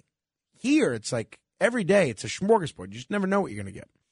So I see Curtis in the kitchen, and first he's talking about Ted Galen Carpenter. He says, "Oh, that guy was really interesting." And with Curtis, you never know if he's being sincere, if he's being facetious, and it turned out he was being sincere. And so they have these devices that distribute snacks, and there's granola in one, there's M&Ms in one, there's oatmeal in another, dry oatmeal, there's all sorts of things, and there's one that has frosted mini wheats. Okay, now the way these devices work is it's picture a vending machine that you used to put the coins in, and then you turn it, you put the coin in, and then out comes your candy, right? Picture that, only without the coin. You turn a knob, and you put your bowl underneath the opening where the vending machine is, and then out comes your snack. And it's great. It's really great. So the thing that's so great about it is it's sanitary, right? So you put your bowl, you turn the knob, open the little flap there, and out comes your trail mix or your M&Ms or your raisins or whatever you want to snack on. But I'm looking at Curtis as he's talking to me, and I'm trying not to let this distract me because I only have the 77 seconds of news that Frank Diaz does to fill my coffee and run back here. And I'm looking at Curtis in front of this frosted mini-wheat contraption. And sure enough, Curtis, who hasn't washed his hands since Gerald Ford was president, he sticks both of his grimy, disgusting, filthy hands into the top of the frosted mini-wheats contraption. He removes the lid of this, sticks his filthy, grimy, germ-ridden, cat-petting hands into the top of this thing, scoops out the frosted mini-wheats, doesn't put it in the bowl. I think he just shoves them in his mouth. And I'm looking at Crystal, who does some of the video work here, and I'm saying, "Did you see what I just saw?" And she was frightened. She was frightened. She was literally startled. She was taken quite aback. I don't think she wanted to say anything negative about Curtis. I said, "Don't be scared," but I mean, I'm a little scared too. I was trying to reassure her, and she said, "Oh, I just scare easily." I said, "I don't blame you." Now, I understand. If you see a bowl of chips or something, what are you going to do? You stick your hand in the bowl of chips. If there's no serving spoon or something, you stick your hand in the bowl of chips. But when you have that option of just twisting this knob and not having to stick your hands in the same frosted mini wheats that everybody else is eating, why would you do that? Now, again, I'm not a germaphobe at all. I don't wear a mask. I'm not washing my hands 6 times a day. But there's just something about seeing Curtis stick his filthy, grimy hands in those frosted mini-wheat. Outrageous. Look, I'm not a frosted mini-wheat guy, but I am crossing that snack right off the list of snacks that I will be indulging upon. This guy is a menace to society. Well, I wouldn't go that far, Rita, but it's certainly worth noting. I mean, are we at the point where we need to put on signage in there that says, please do not stick your hands into the top of the contraption, the snack contraption? I don't know. I have a question for you. Yes, Molly. So what do you think? Congratulations.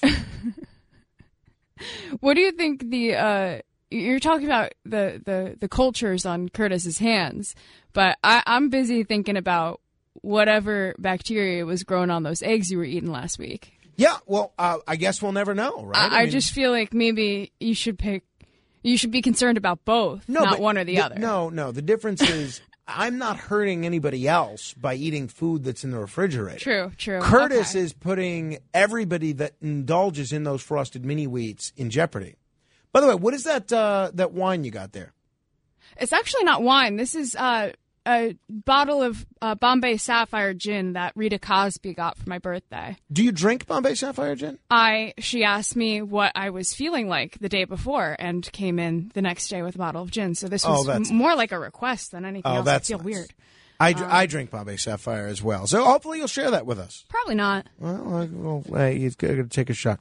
So anyway, I over the weekend, I did something that I have not done much of in the last 3 months, which is my wife and I watched a motion picture. We saw the motion picture Don't Look Up. Now, this is on Netflix. It's sort of a black comedy. It's an apocalyptic black comedy.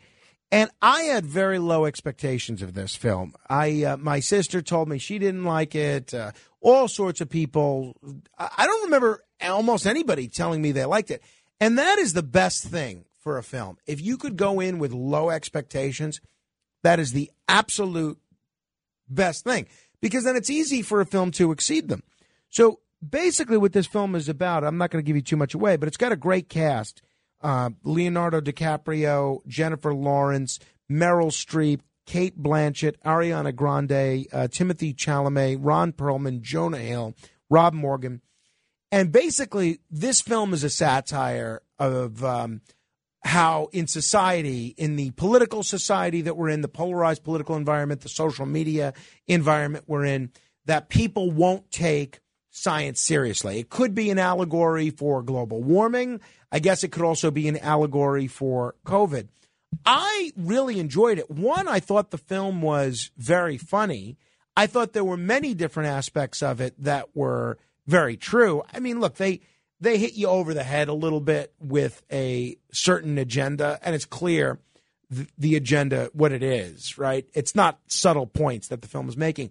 But I still managed to find it entertaining. And my wife said, look, Leonardo DiCaprio is one of the biggest stars in the world, but she loved it. I really liked it. I'm not going to go so far as to say I loved it, but I really liked it. And she said, you know, Leonardo DiCaprio was so good in that film that she said to me, I forgot that was Leonardo DiCaprio. I was so lost in the character that he was playing that I was just so taken in by it. And I thought it was funny.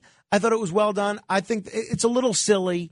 It's a little over the top. If you're going to be offended by political bias in a film, don't watch it. If you don't mind a little political bias, I think you're going to enjoy it. I enjoyed it. I got quite a kick out of it. And the satire of Mika Brzezinski in this film is just so funny.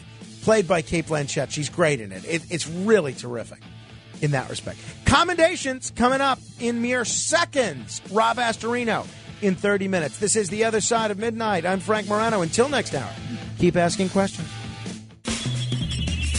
This is The Other Side of Midnight with Frank Morano. They're running a strange program, y'all. Talk Radio 77 WABC. Now, here's Frank Morano.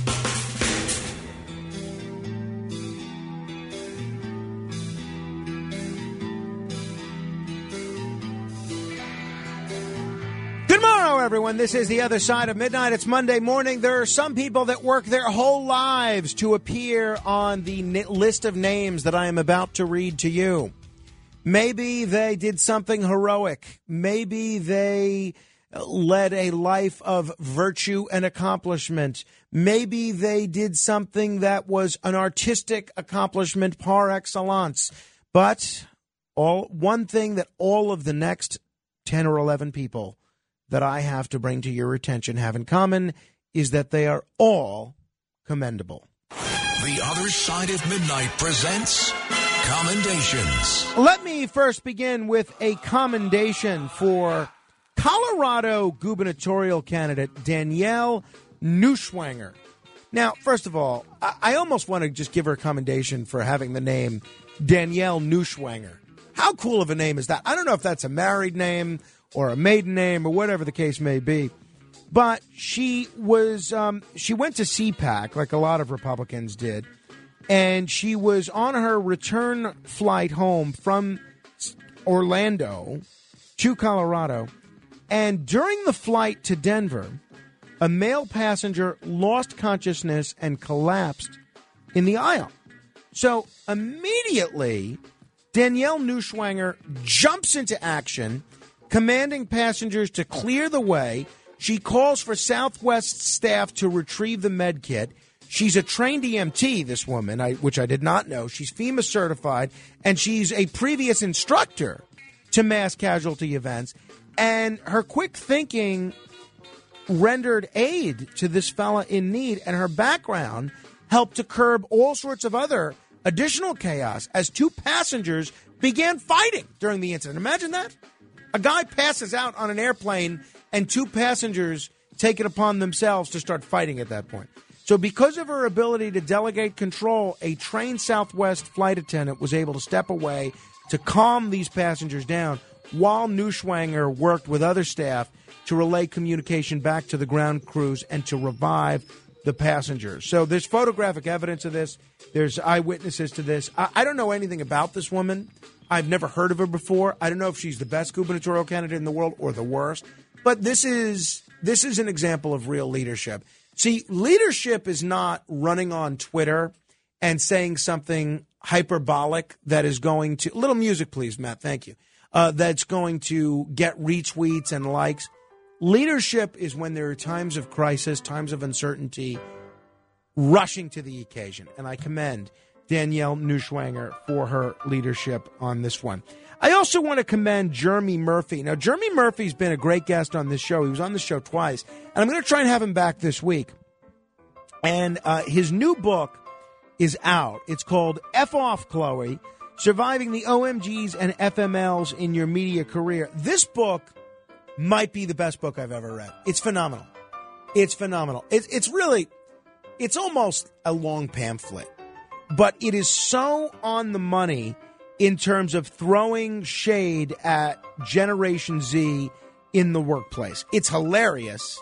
It's snarky, but it's hilarious. It's great. But the real reason I'm commending Jeremy is because he threw a book party on Tuesday and was kind enough to invite me. This book party was open bar. Open bar in an era where you don't see a lot of open bar book parties. But in addition to being open bar, it was top shelf open bar.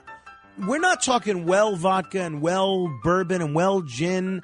You order a bourbon and you get Jim Beam. No, this was top shelf.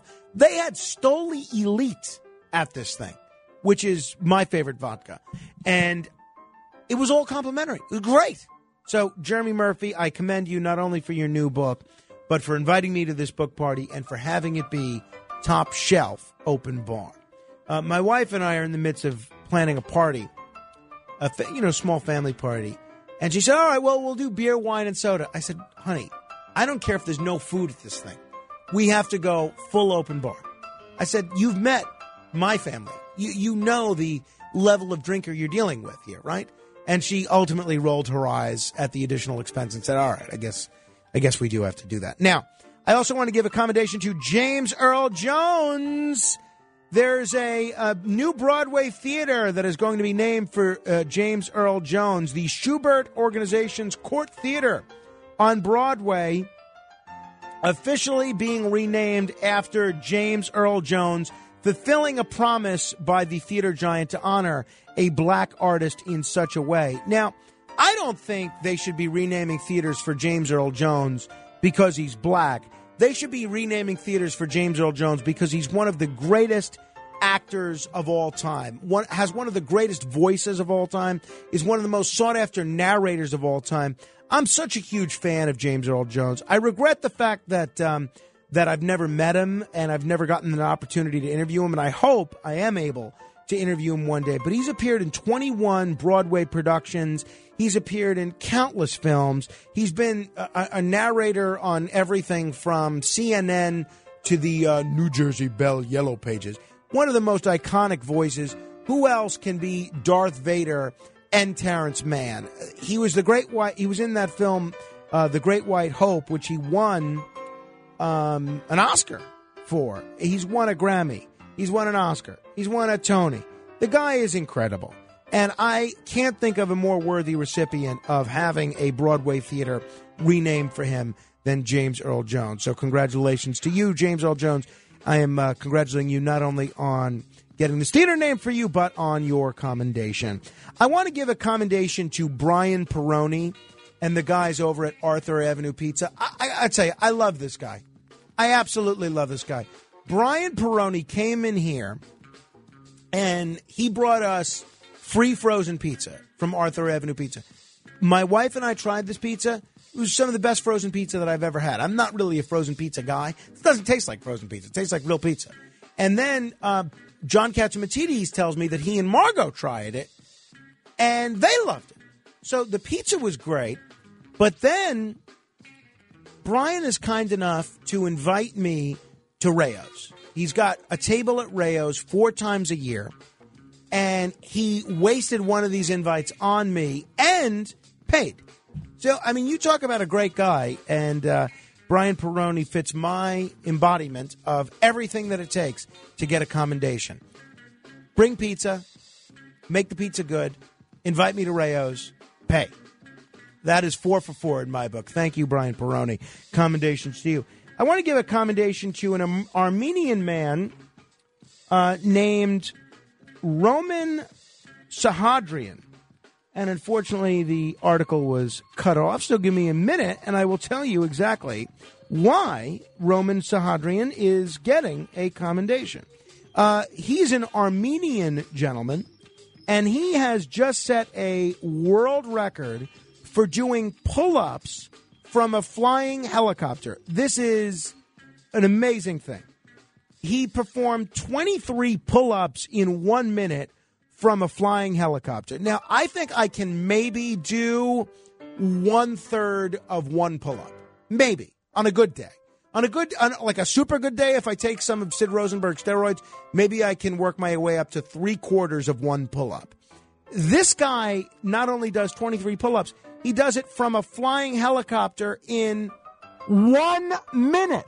23 pull-ups from a flying helicopter, meaning he's hanging off a flying helicopter doing pull-ups.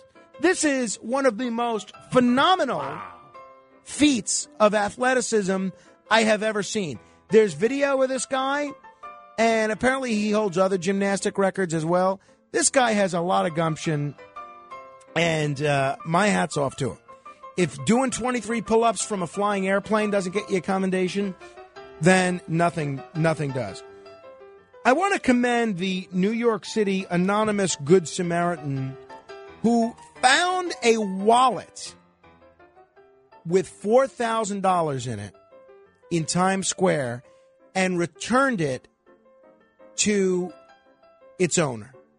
So a New York City Good Samaritan discovered a wallet containing thousands of dollars and got it back to its rightful owner. So a native of Honduras, Eduardo Martinez, was walking through Times Square, and he dropped his wallet, which contained $4,000 cash, along with other standard wallet items. So upon realizing what had transpired, he returned to the crowded area, and he was approached by 2 police officers. They explained that they'd been given a wallet by an unnamed woman who had been commuting to work at the same time as Martinez. And sure enough, after verifying his ID, the cops reunited this fellow with his money, and incredibly, it had all of his contents in it, including $4,000. So Martinez said in Spanish that he's grateful to the cops and to the woman who returned it to him, adding that their act of kindness proves that there are still honest people in this world. I think that is absolutely true. I think there are still honest people in this world. I just wish I had this woman's name that I could give her a proper commendation. I'll tell you two people's name who I do have, and that is Bridget and Robert Guzzi. Bridget and Robert Guzzi are great people. They're friends of mine and big listeners to this show. And it turns out Robert's, they live in Florida, but Robert's mother moved out of her house recently, and she had a grandfather clock. So they asked, do you want this grandfather clock? So, you know, I'm a sucker for nostalgic items like this. And we said, of course. So they had Robert's brother as his last act before moving to Florida, his brother Paul, deliver this grandfather clock to our house on Saturday. And I got to tell you, this thing looks great. It really brings the room together. And at their own expense, they're having a grandfather clock repair person come to our house and set it up with all the clock accoutrements and everything. So we will have a working grandfather clock. Thanks to Bridget and Robert Guzzi and to Robert's brother, Paul. Big thank you to everybody involved. I want to commend Miro Latanzio Tsai from Sao Paulo, Brazil, who at 5 years old is the youngest person ever believed to have discovered an asteroid. Imagine this. What were you doing at 5 years old? I think I was still sort of getting the hang of potty training. But this 5-year-old Brazilian boy has been recognized as the youngest person in the world to identify an asteroid. In total, there were 15 of these asteroids that this boy discovered that have already been confirmed by NASA. He's always been interested in astronomy and science, and this caught the attention of his parents. And during the quarantine, they saw an advertisement for a project to hunt for asteroids at an international initiative officially called the International Astronomical Research Collaboration. And as part of this, he did some asteroid hunting and has discovered all these asteroids. I think that is really neat. I would be so proud of my son if he discovered an asteroid at any age, let alone at 5 years old. I want to give a commendation to Iceland. A new study has ranked Iceland number one in terms of gender equality. That's nice. Very nice. Congratulations to you, Iceland. I was just having a one Saturday about Iceland. And I was kind of done with the conversation, but then she brought out pictures. I didn't need to see pictures. But I didn't want to look rude, you know. I didn't look like I was not interested in the pictures. But I wasn't. But there was three people in the conversation. And, I would have been satisfied with, oh, you went to Iceland. Oh, that's nice. But it's, oh, yeah, no, there's pictures. Oh, okay. A lot of pictures there. Don't remember opting in to this conversation. But it doesn't take anything away from Iceland and their incredible, incredible record of gender equality. And then finally, I want to give a commendation to Portland, Oregon. Oh, yes, a recent study by Lawn Starter, as published in the New York Times over the weekend, finds that after a study of 174 large cities across four different categories, Portland, Oregon is the number one city in the country for dog walkers. Oh, yes. The four categories are walkability, environment, services, and safety. And when you combine all four, Lawn Starter has determined that the best city for dog walkers in the country is Portland, Oregon. I love a good dog walk. I still will walk my mom's dog, Watson, occasionally, either when I'm visiting or when I'm dog sitting. And I will maybe put Portland on my list of cities to visit if I ever get a dog of my own again.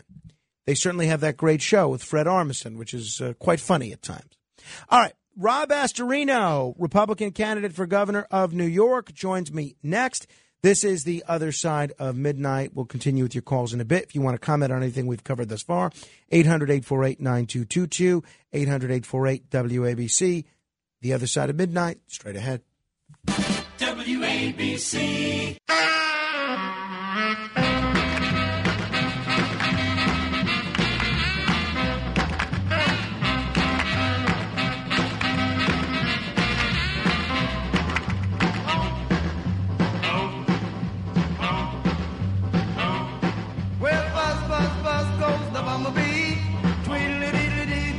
Hi, this is Frank Morano, and you are listening to The Other Side of Midnight on 77 WABC. In our continuing effort to feature all of the candidates running for governor, Democrat, Republican, and Independent, we're joined by somebody today who is a familiar name and a familiar voice to not only New York State voters, not only voters in Westchester County, but to listeners of this radio station, because he has a lot of history with this radio station, not only as a guest, but sort of as a cousin to those of us that have worked at this radio station over the years. I'll explain more of that in just a second. I'm very, very pleased to be joined by former Westchester County executive, former Republican nominee for governor, and a current Republican candidate for governor of New York State, Rob Astorino. Rob, thanks so much for joining me. Frank, good to be with an alum of the 17th floor at 2 Penn Plaza. So I think so many folks who have followed your political career know about your tenure as Westchester County executive. They know about your previous run for governor. They may have even followed your run for state senate 2 years ago. But I think a lot of folks may not be aware of your media career. I'm wondering briefly, for you know how many radio junkies we have listening this late at night or early in the morning, briefly explain to folks your history in New York radio. Well, I was listening to Curtis Lever earlier, and he was talking about the history of WABC and talk radio, and I started in local radio, WFAS, which is now basically defunct in Westchester County. And my first real job after WFUV, which was at Fordham University when I was there, was I was flying in helicopters and planes doing the traffic reports for a variety of stations, including ABC back then. So that was a lot of fun, getting to see New York wake up every morning. You know, we'd lift off at like 5:30 in the morning. And it was a lot of fun. And I was hired by Disney in 2001 when they were ready to launch ESPN Radio in New York. And we did. We flipped the switch, and obviously it's been on ever since. But it was a whole lot of fun with Michael Kay and Curtis Lewa, and you guys were at WABC. I was at ESPN. We were all one family at the time, and we were all shared studios. And Rush Limbaugh would be there every now and then. Sean Hannity, was in the office literally right next to me. So it was a whole lot of fun back then, and still is. And radio is truly my first love. And when people ask me what my career is, I don't say politics or government. I always say radio and TV. That was my whole life, still has been for the most part. Now, when I was talking to folks on Sunday that I'd run into, I was saying, I'm having Rob Astorino on the radio, and I said to a few of them, and you know what it's like to take the temperature of the Vox Populi, because you've been on radio as a producer and as a personality and on-air talent. So I asked all these folks, what would you ask Rob Astorino if you were interviewing him tonight? And more than one of them said, what has Rob been up to since being defeated for re-election as county executive? So I guess that's a question that a fair number of folks are curious about. What have you been up to these last few years, professionally, politically, personally, whatever? I've been in the basement for 4 years. That's how Biden got the idea.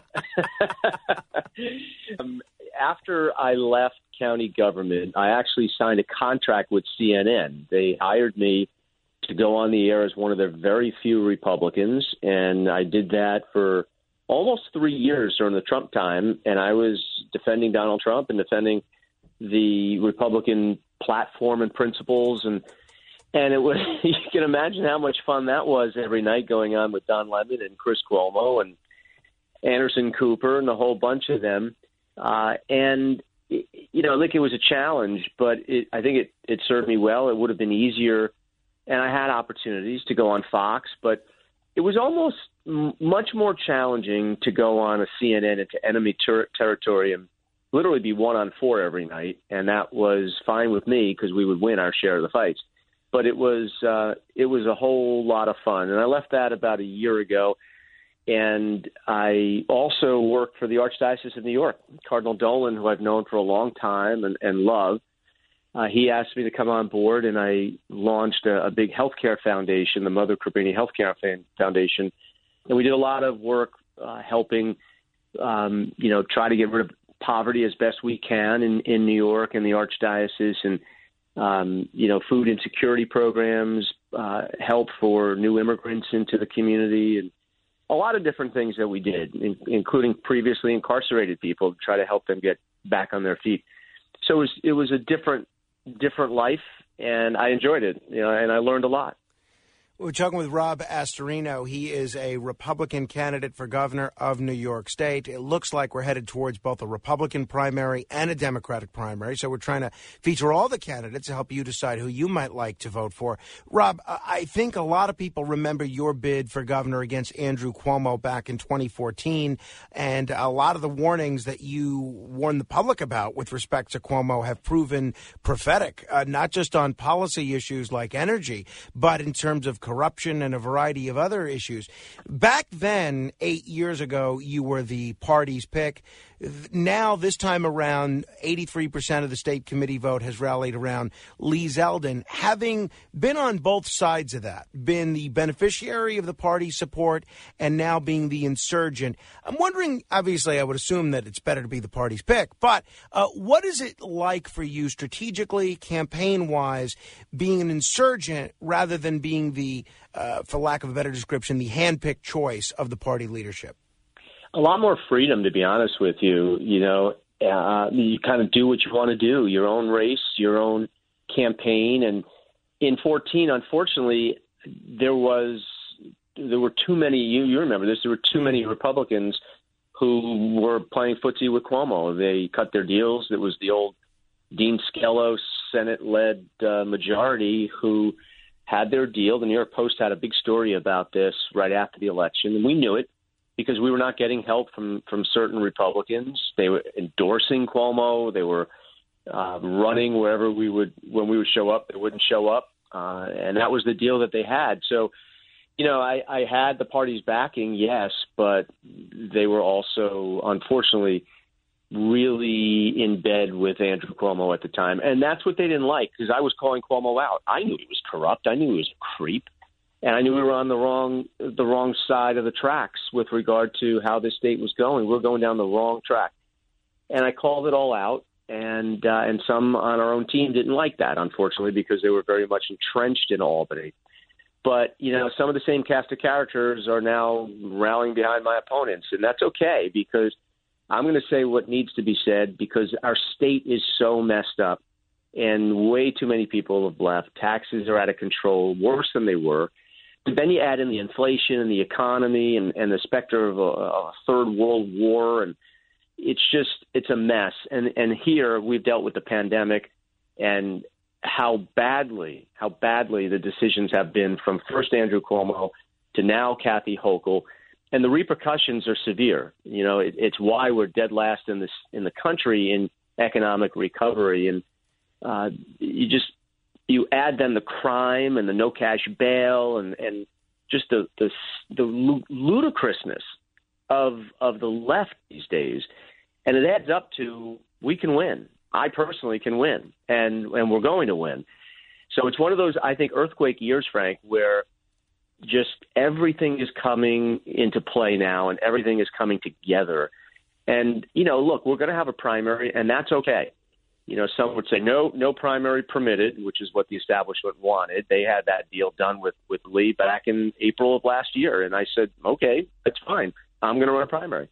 And we're doing that. And that's not a bad thing, because in 2015, 2016, if we just listened to the establishment, we would have had Donald Trump staying in Mar-a-Lago or Fifth Avenue, and Jeb Bush would have been the candidate, and he would have lost to Hillary Clinton. And Same thing in 2010. The establishment jumped on Rick Lazio, another guy from Long Island, and the money went to Rick Lazio. Well, Carl Palladino from Erie County said, no way. We need to take a baseball bat to Albany, not a little whisk broom, and be polite. And Carl Palladino petitioned his way on and won by 23 points. So, you know what? I like where we are. I like where we are today, and I like where we're going. Now, you alluded to the differences and the similarities between Governor Hochul and Governor Cuomo. Aside from their political party, how do you compare Hochul to Cuomo? I was listening to one Democratic commentator over the weekend say that in some respects, because Hochul is much less of a known commodity, that it could actually be better for the Democrats because she doesn't have Cuomo's high negatives, whether it's on corruption or the nursing home issue or personality or temperament. How do you view a Astorino-Hochul matchup as compared to an Astorino-Cuomo matchup? That's what the Democrats are praying, but that's not the reality. She was, for 7 years, Cuomo's partner. She was his hand-picked lieutenant governor. She ran twice with him. She touted all of their successes. It's we, we, she and Andrew. And she, of course, said nothing about the corruption, said nothing about the women accusations. She said nothing about the nursing home cover-ups or the executive order that basically put 15,000 people to their death. She did go around and say the no cash bail law was great. That was their signature achievement. So she owns all of it. She owns all of it, just like Andrew. They were partners. So the slime of Cuomo is all over her. And she hasn't even been attacked yet, really, by any of her political opponents, including on her side. She's gotten a free pass, and yet she's still real weak. Her numbers are very, very soft. People think we're going completely in the wrong direction. And no, people really aren't in a good mood right now because they've been dealt with, had to deal with all this nonsense for several years now. And I think people just want some normalcy. They want some balance. And they want some common sense, and they're not getting it, nor will they get it from this one-party rule. I mean, there's some frightening stuff, Frank, that's hardly getting any attention, and it's right around the corner. There's a bill in the Assembly and the Senate that would make single-payer health care the law in New York, no private health insurance permitted. That's basically everyone's going to be on Medicaid, and it'll cost twice the income tax rate to get it done. Also, I mean, she tried it. They withdrew it temporarily, but it'll certainly go back right after the election if they win, where they would abolish single-family residential zoning in the suburbs and basically eliminate the suburbs. I mean, that I had to deal with for 8 years against Obama, and I did not back down when it was easy to do so, when they're calling you every name in the book and coming after you legally. And I won that. And so I know what they're looking to do, and I will not stand for that. That's going to come back, too. So there's a hell of a lot at stake right now in New York, and we're just getting going. And we're going to point out all of this, of how dangerous Kathy Hochul is and will be if she gets reelected. We're talking with Rob Astorino. He's a Republican running for governor of New York State. If you want to learn more about what he's up to, if you want to donate or volunteer, you can go to the website robastorino.com, or even if you just want to sign up for updates, it's robastorino.com. Back when you ran 8 years ago, Rob, the head of the Republican Governors Association was Chris Christie. He sort of dismissed your challenge to Andrew Cuomo as a lost cause, even though you won almost every county in the state subsequently.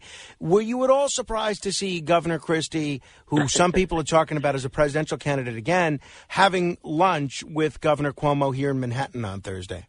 No, honestly, I wasn't. I was surprised that it took this long for them to do that.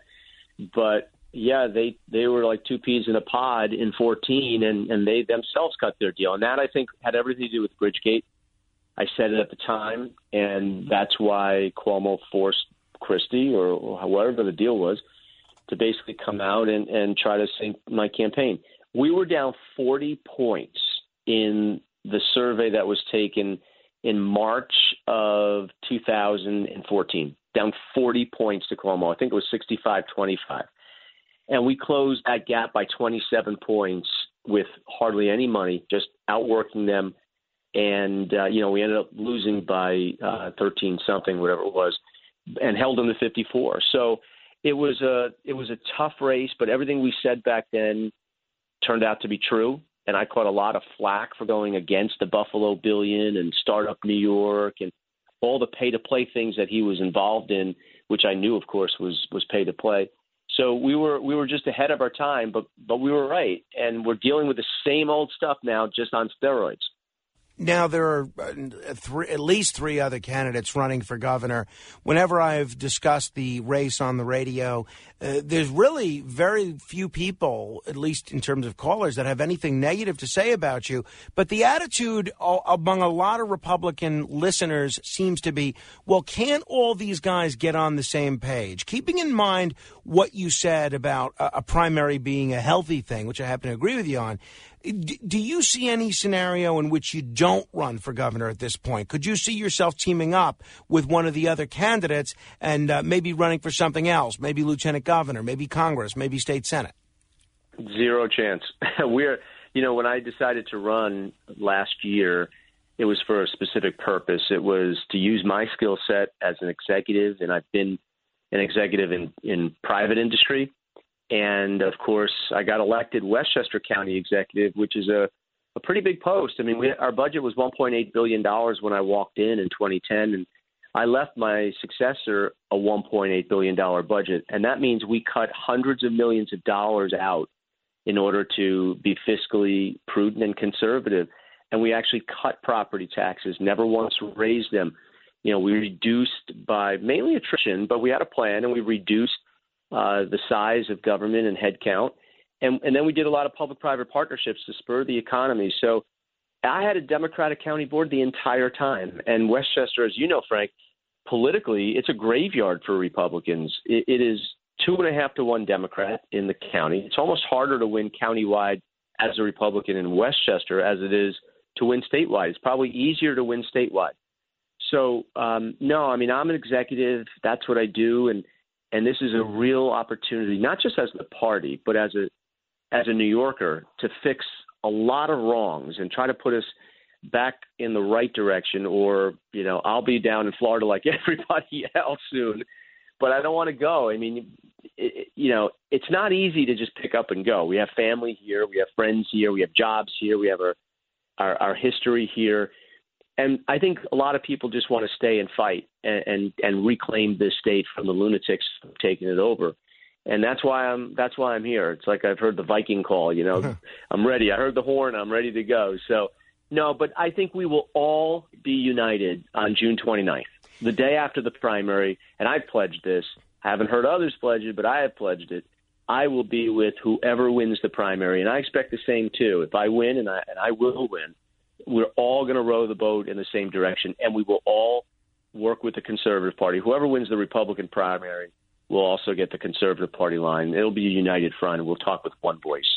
On Tuesday or Wednesday of last week, Rudy Giuliani, who folks can listen to every afternoon at 3, even though his son is running, he actually praised you for your comments regarding the Republican convention and sort of the, this is his characterization, not mine, the lack of fair play that was present at the convention. Do you view this as sort of the three candidates that were not given an opportunity to be on the primary ballot, you, Andrew Giuliani, and Harry Wilson, versus Lee Zeldin? Or do you view it as sort of Rob Astorino versus the world? How do you view the dynamic going into the primary here? And do you share Giuliani's characterization that this was not a fair process? Oh, totally. Andrew's right, and Rudy is right, and others are right. And that's why, I have no doubt that the regular Republican primary voter or Republican will see that. When they don't like to be told, this is who it is, whether you like it or not. So stand in line and get ready. That's what we've had. I mean, the process should have been everyone go out, spend last year going around the state, making your case, and then let's coalesce behind a candidate if we can, or let's have the process play out. That was shut down in last April, where as soon as we started going out, It was, nope, let's do a straw poll. Everyone get together in Albany. We're going to do a straw poll. There we go. Where's our presumptive nominee? Well, if that's going to be the rules, then okay, then I'm going to play by my own rules then, and I'm just going to go out and play the game the way it's supposed to be played. That is meeting the voters and making our case. And that's where we're at. And the Zogby poll that came out on Saturday reflected that. I'm the top Republican against Hochul. I lead all other candidates. I'm the closest to Hochul. I'll keep her under 50 points. And we've always said I'm going to be the best general election candidate because I've been able to attract Democrats in the past. That's how I got elected and stayed elected in Westchester. I speak Spanish. I did a whole interview with the Univision in Spanish the other day about our candidacy and the state. And we've always done well with African-American voters and Asian voters. So we're going to be best positioned. And I think this race, I think Long Island, no matter who the Republican is going to be red this November. I think upstate is going to be red, as it normally is, but even deeper red this year, no matter who the Republican is. Doesn't mean we're not going to work it. Absolutely. But I really think this race is going to come down to who can turn over enough votes in the city. We got to get to about 30%. Who can build those coalitions and who can win the Hudson Valley, period. Nobody's going to be able to win or even stay close in a Westchester. I can. Nobody's really going to be able to stay close enough in Rockland. I can, because Westchester and Rockland are like sister counties. And in Putnam, you know, we're going to really romp. That's going to leave like an Orange and a Dutchess where I'm going to be able to do well. So I think we're very well positioned.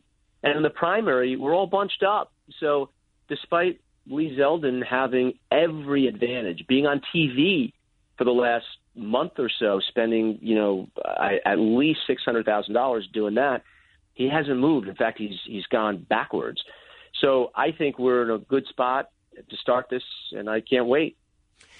We have a lot of Republican primary voters in New York listening right now, and a lot of them want to pick the best candidate, not only the one with the best chance to win, but the one that they agree with the most on the issues. When I listen to you and all the other candidates running, you seem to be emphasizing a lot of the same issues, obviously crime, obviously the cost of living, obviously taxes, obviously COVID restrictions. If you had to pick an issue or two where you really differ from the other candidates running, are there any that immediately come to mind? I think this race, yeah, you're right. I think we all kind of agree on the issues. I mean, they're the big ones that we all agree on them, right? The crime is crazy. We've got to repeal no cash bail. We agree on a lot of stuff. So that, I think, leaves a couple things. One, who can actually get elected? Who can draw enough votes? Because this is all about nothing if we don't get elected, that right? And then we go to our records.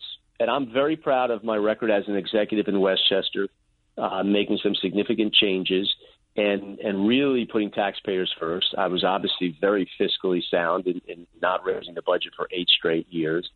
We added 44,000 private sector jobs when I was there. And when the Democrats became real Democrats and went, you know, off the reservation, like making Westchester a sanctuary county, I vetoed that. And it got a lot of national attention because we were one of the first counties to be able to do that, to veto it. When they tried to make peacefully protesting outside an abortion clinic against the law with civil penalties, I vetoed that. When they tried to ban the gun show from Westchester County, I vetoed that. And we had the gun show at the county center with no hitches whatsoever. It was the most popular show. And then I contrast that with Lee Zeldin, who was in the state Senate majority with Dean Skelos and that group and voted for all the Cuomo budgets. You know, he was a reliable vote for Cuomo. And obviously, as the New York Post had on page 2 a couple weeks ago, there was video of Zeldin and Cuomo together at a function. And Zeldin was, you know, saying this function in Albany is over and it's never been better run, and that Andrew Cuomo should be president of the United States.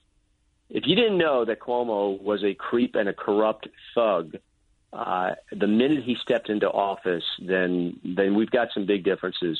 So I think our experience, his in Albany, mine in Westchester, are very different, and it is very apropos to the job we're going for. I think you know the cynicism of the New York radio listener as well as I do. And there are going to be some people that say, all right, you know, Rob Astorino had an opportunity to run for governor. He ran a good race, but he didn't win. And then you ultimately lost re-election for county executive. And then 2 years ago, you lost a very tight race for state senate. There are going to be some folks that say, look, if Rob couldn't win statewide, he couldn't win in Westchester County, and he couldn't win in a state senate seat, how can he win statewide this time around? How can you persuade Republicans that you're the best option for them if they want to win in November? That's a good question. And I think, you know, we heard a little bit of that last year. We hardly ever hear it anymore. And obviously it's meaningless because in the polls, it's really reflected that I'm right in the bunch with everybody in the primary. And against Hochul, I'm the strongest Republican against Hochul. And, you know, look, those 4 years when Donald Trump was in office were really tough for Republicans all around the state. You know, a lot of really good Republicans lost. It's weird because when I was running for re-election in 2017, I literally left office on election day. We had a 60% approval rating, and it was just the first chance that Democrats had to come out against Donald Trump. And boy, did they. And not only in, you know, Democrats, but also independents and even some Republicans. And I'm not trying to make an excuse, but I think it is what it is. It was what it was. And it was really, really tough sledding. That's over with, though. You know, Donald Trump is not president. We've got Biden now. It's a whole new ballgame, new issues. And nobody really looks backwards many, many times. It's where are we now? Where are we going? And how can we get there? So, you know, if that was such a big issue, we wouldn't be where we are in the polls right now. Well, fair enough. Rob Astorino, no one can ever accuse you of lacking for energy, enthusiasm, or ideas. I want to encourage folks, if they want to volunteer, if they want to donate, robastorino.com. Hey, by the way, did you pick a running mate yet, Rob? I got your resume. We're going over it. We're doing the background checks right now, and we'll see. I wouldn't even pick myself as a running mate. So stay tuned for an announcement on a running mate, I suppose. You can follow Rob Astorino on social media. Just go to robastorino.com. Rob, I'm sure we're going to be talking a great deal in the next 3 months and the next 8 months.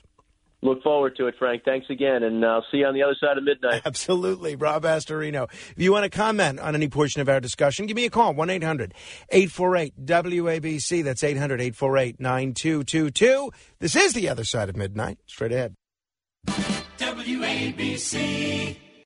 We are New York on New York's Talk Radio 77 WABC. Now, here's Frank Morano.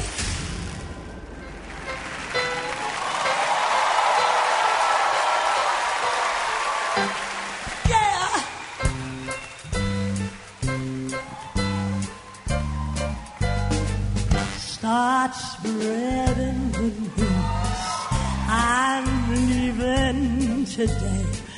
I want to be a part of this New York, New York. These vagabond shoes. Liza Minnelli singing New York, New York. We're broadcasting live from New York, New York. This is The Other Side of Midnight. I'm Frank Morano. Our phone number is 800-848-WABC. That's 800-848-9222. Let me say hello to Patrick, who's trucking in Missouri. Hello, Patrick. Hi, Frank. Good morning. Thanks for taking my call. Sure. The other few days ago when Putin launched a missile attack on a nuclear reactor in Ukraine, I got to say, when the guy says that if America intervenes in Ukraine, that he would unleash, all hell on NATO and perhaps the United States, I think the guy's got a lot of credibility when he says, if you interfere, I'm going to pull the trigger. All right. Well, I appreciate your 2 cents there, Patrick. Now, did you have a comment about Rob Astorino as well? I'm not real familiar with New York politics. All right. No, it's just because the call screener put that up as your comment. All right. Thank you. CeCe is in Brooklyn. Hello, CeCe. Hello. Yeah. Thanks a lot, Frank, and the lady, Rita. I hope I called her name right. Absolutely. Thank you. Thank you. You're welcome. Mainly, thank you for your response concerning the hand in the, what was it, the frosted mini-wheats or something, the food, stuff like that? Absolutely. Yeah, I appreciate your response to that because pandemic needs no support. So, yeah, keep up on that. Thanks a lot. My comment is about, I caught pieces of it, the Nephilim, the giants and all that. Anybody that wants to can look up the subject, grave site of giants. It goes through all of that about the Nephilim and the history, different things. Various governments, various authorities have been finding grave sites all over the world, and the average skeletal remains in these grave sites is like 10, 15 feet tall. You got to look it up. Yes. It's. I don't get a lot of attention on it, but yes, all over the world for decades they've been finding grave sites, and the surprising thing, you'll be surprised, the authorities that find these grave sites, believe it or not, they go in there, they pull out the whole grave site. They pull up everything that's in there, all the fossils, all the skeletal remains. They take everything out of the grave site, and you would never know it existed. And this has been going on for decades. And if you look up the subject, grave site of giants, it's amazing. Okay. Yeah, I will take a look at that, actually, CeCe. I hadn't seen that. Thank you. 800-848-WABC. Andy, I got a couple of CDs you sent on the history of Thanksgiving. I'm looking forward to listening to those. Oh, great. When do we get to hear them? Soon. I'm going to try and listen tomorrow. So maybe this time tomorrow you'll hear it. Oh, that'd be awesome, Frank. Hey, I like that guy. I hope he runs and does this show. Pastorino. Well, yeah, it certainly has got a lot of enthusiasm, right? And a lot of energy. Yeah. He does radio. I like when he does radio. Yeah, well, he's got a lot of experience in that regard, Andy. Yeah. Well, tomorrow this time I will call you. I will speak to you. All right. Thank you, Andy. Appreciate that. All right. 800-848-9222. You know, he was talking about my exposing, my whistleblowing of Curtis putting his in the mini wheat jar. And, you know, it's interesting. My wife was kind enough to make me lunch or dinner or breakfast. I don't know what meal it is when you eat at this time of day. I have no idea. But she made me a salad to take to work on Thursday night into Friday morning. And she put it in this Tupperware, and I ate the salad. And then I put it in the sink, soaked it in water, threw some soap in there, and then pretty much forgot about it. And I come home on Friday afternoon, and she says, all right, where's my Tupperware? I said, oh, sorry, honey. I forgot it. And she was not pleased. Now, she'd been married to me long enough to know that I am the absolute worst, when it comes to Tupperware returning.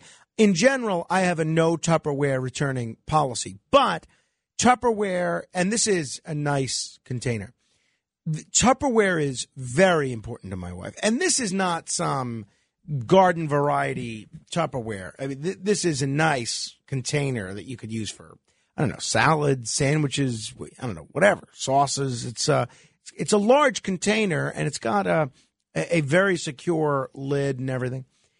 And all I could think as I was driving to work last night is, please let this Tupperware container be there, right? Because she is not going to be pleased. Otherwise, I'm going to have to go and buy her another one of these Tupperwares, which I don't mind doing, but it's just the time that it takes. I mean, my day is just crazed. Every day is just nuts. And if I have to add one more stop to any day, every minute of every day is just spoken for. And to add a stop to go search for this nice piece of Tupperware, forget about it. I'd be lost. So Imagine my relief when I get to work last night, the Tupperware container is still in the sink. It's still soaking.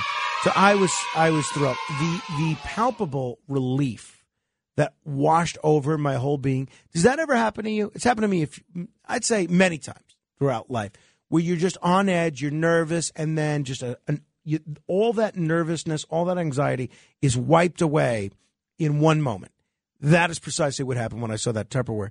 Now, unfortunately, this is not nearly as big of a deal. And, again, once my wife got into a Tupperware mode, she said, oh, and you know what? Your Uncle Steve never gave me back the Tupperware that I lent him. And she called him. And she never calls him. She calls him under the auspices of inviting him over in the hopes of getting that Tupperware back. But he didn't answer. He must have known, he must be having a similar problem locating the Tupperware. But anyway, you'll recall Friday, I brought in some of my Aunt Camille's egg salad to share with the good folks here.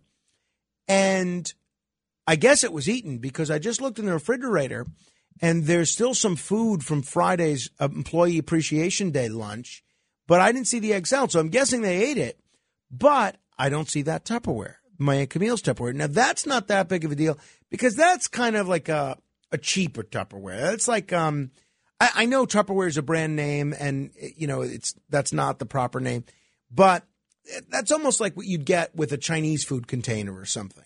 You order a beef chow fun or something and it comes in like a black container with a clear lid. So I don't see that in there. I would like to return that to my Aunt Camille. I threw it out. You did throw it out? Yeah.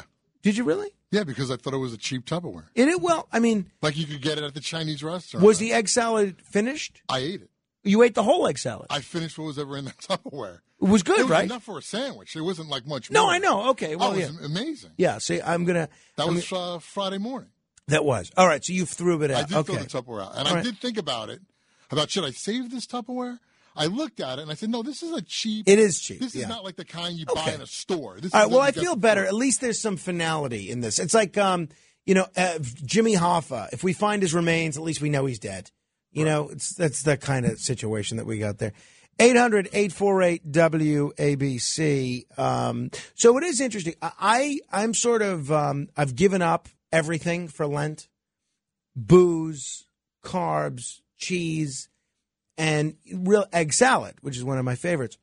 So my Aunt Camille called yesterday and asked if she should make egg salad. Now, I was going to call her on my way home this morning and say, don't make the egg salad. You don't have to.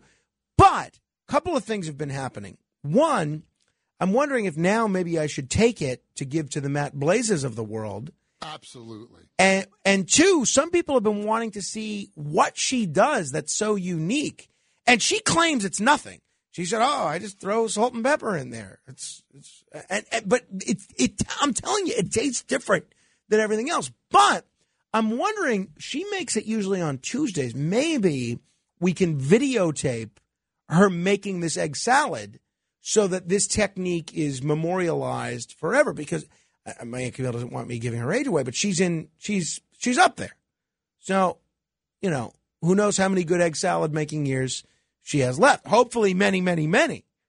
But I'm wondering about that. All right, so I'm thinking I'm going to tell her that we do want this egg salad made, and if she can let me know when she makes it, I will come over and maybe videotape it. So I think that's the plan. That's the plan. Maybe we'll do that on the, as I'm coming home today. She's up early, so. 800-848-9222. Neil is on Staten Island. Hello, Neil. Yeah, Brian, why don't you just go buy her a good piece of Tupperware? Well, would it be or go buy a pint of chow fun? Get the container again. See, Neil, I'm trying to avoid additional chores here, right? The whole point of this is to create more convenience, not give me more tasks on my ever growing and ever expanding to do list. No, I understand. Frank, if the Pope would make Lent all year round, by the time Little Carmine is of age, he would have enough money to buy a Bentley with all the money you would save on alcohol. That's very funny. That's very funny, Neil. I don't want to. The reason I'm calling is I saw Ron Astorino a couple of years ago at the Staten Island Mall. He came for Veterans Day ceremony at the American Legion. The guy's a real upstanding guy, you know, a real nice guy, Frank, and I would vote for him in a heartbeat. Well, I know, real quick, only got about 10 seconds. You're a registered Republican. Out of everything you know about the candidates this year in the primary, who are you going to vote for? It's between Zeldin and Astorino. All right, there you go. You have the Neal vote. Neal has a very powerful constituency. Until next hour, your influence counts, just like Neal, so use it. This is The Other Side of Midnight with Frank Morano. They're running a strange program, y'all. Talk Radio 77 WABC. Now, here's Frank Morano.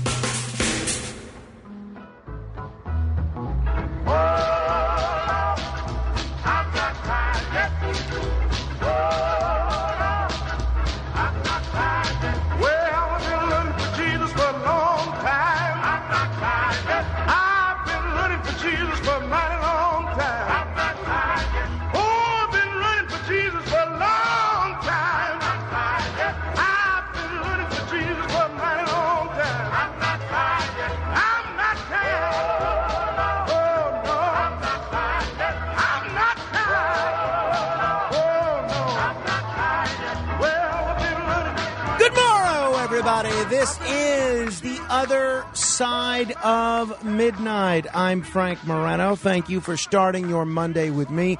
I hope you had a fun weekend or a restful weekend or a weekend where you got to do something that you enjoyed, whether it was some recreation or just spend some time with friends or family, whatever the case might be. Or just maybe read a good book. We had some nice weather Sunday afternoon, which was nice. It was very warm. I think today's going to be nice as well. So that's sort of the calm before the storm, as it were. Not only are we going to go back to colder weather, but next week is just one of my least favorite days of the year. It's the day where we set the clocks ahead, where we'll chronicle that next, maybe on Friday. We'll go through that at my annual spring rant about losing an hour of sleep. I just hate it. We'll find something creative to do for that next week. Now, I, as you know, am a father of 3 months, and I spend a lot of time, even though my son doesn't seem to understand much of what I'm saying, he smiles, but he smiles when I'll joke around with him or tell him things, but he also smiles at doorknobs. Right? If he sees a light that's turned on, he'll smile at that. Right? He really doesn't have sophisticated levels of speech yet, as most 3-month-olds do not. So, but I do spend a lot of time thinking about what lessons I am going to try to teach him as he matures. And my wife had a friend over. She's my friend too. My friend Jessica. And, but they, you know, I Friday met Sal Greco, who is in the midst of being lynched by the New York City Police Department. I met him for a cigar. And as I left the house, and my wife and Jessica kind of had, you know, girl talk for an hour and a half, whatever girls do with girl talk. And they ordered Indian food. And so I come home and I said, oh, you know, what did you and Jessica talk about? And they said, oh, we talked about this, talked about that. We talked about how we're going to spend a lot of time at the at their pool over the summer because they have a pool. My mom has a pool. My dad has a pool. And I've always thought that it's an important thing to teach children how to swim because you completely eliminate, not completely, but you largely reduce one method in which people can die. I mean, if you think of what a benefit it is to learn how to swim and how many times that can help you in the event of unforeseen circumstances or even foreseen circumstances. I mean, the benefits are immeasurable. So it got me thinking not only about teaching him how to swim, but it got me thinking about the lessons that were taught to me as a young person. And I remember on more than one occasion, whoever the adult in the room was, maybe it's a parent, maybe it's an uncle, maybe it's an older cousin, maybe it's a neighbor, maybe it's a teacher, maybe it's a camp counselor. On more than one occasion, the conventional wisdom, if you're at a barbecue or somewhere else, was you can't go swimming less than 30 minutes after eating. And lo and behold, once I became an adult, because the theory was you'd get a cramp. Now, that always sounded pretty serious. And you watch with a clock. You have a hamburger or a slice of pizza, and then you're watching the clock. Oh, okay, 25 minutes. Can I go in? And your parents or whomever was in charge, they make you sit there and wait the 30 minutes. Now, once I became an adult, I found that there is almost no truth to that whatsoever. You can go into the swimming pool right after eating. Nothing's going to happen. Nothing's going to happen. I have done a lot of research on this, and I see no scientific evidence at all that you can't go into a swimming pool 30 minutes until you've waited 30 minutes after eating. So it got me thinking, what other things do we learn in our youth that are completely untrue? Maybe it's a fact about our health. Maybe it's a fact about science. Maybe it's a fact about history. Maybe it's whatever. What do we learn? What do we teach to children?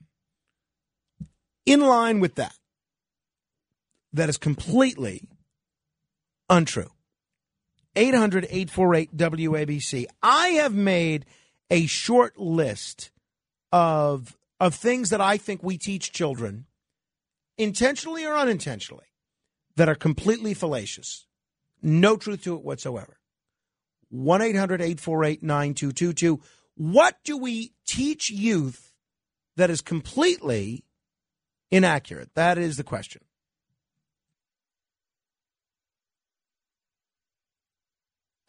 A question. Since before your sun burned hot in space and before your race was born, I have awaited a question. 800-848-9222. I'm going to give you a couple of mine, but I'd rather hear yours. So one thing that we teach children is that Napoleon was short. Napoleon was not short. I mean, he was not tall, but he was average height. Napoleon was, I think he was about my height. He was, by today's standards, he was about 5'7". I think I'm 5'8". Now, I'm not tall, but he, they describe Napoleon almost as if he's Danny DeVito. And that's not the case. Napoleon was of average height, especially for the 18th century. So I don't know how that got. Well, I know how it got started. It got started because the old way of measuring height, he was 5'2", and people just say, oh, he was 5'2". Well, he wasn't 5'2". He was 5'7", which is a much more average height than what we've been led to believe. That's another. The other thing, and I got to tell you, I did some research on this. There's one that I'm going to tell you that I've always known, and then there's one that I just learned right before the show in preparation for this segment. Do you remember in kindergarten, and this was one of the first lessons that I learned, do you remember in kindergarten or first grade learning about the tongue map? The tongue map showed different areas of your tongue which experienced different tastes. Oh, this part in the front tastes sweet. And I remember my kindergarten teacher, Mrs. Paglia, a great teacher, but she said, "Oh yeah, in the front of your tongue, that's where your sweet taste is. That's why they put sugar in everything, because it's the first thing you taste, and they want you to enjoy it. And in the back." In the back, that's where you taste bitter. In the middle, that's where you taste sour. On the sides, that's where you taste salty. Well, I just learned today, there's no truth to it whatsoever. There's no such thing. This is a popular misconception that different parts of the tongue are exclusively responsible for different basic tastes, and it's been misleading children and adults for 120 years. This comes to us from 1901. So those are, and so that's one that I just learned about. Here's one that I made it my business to research years ago, because this is something that I do probably, no exaggeration, 40 times a day, maybe more. And that is, I remember my second grade teacher, Mrs. Gass. How'd you like that name as a second grade teacher? Mrs. Gass. Mrs. Gass told me, don't crack your knuckles because it will give you arthritis. Completely untrue. No truth to it whatsoever. You can crack your knuckles as much as you want. You will not get arthritis. That is an old wives' tale. So what other myths do we teach children that are inaccurate? 800-848-WABC. That's 800-848-9222.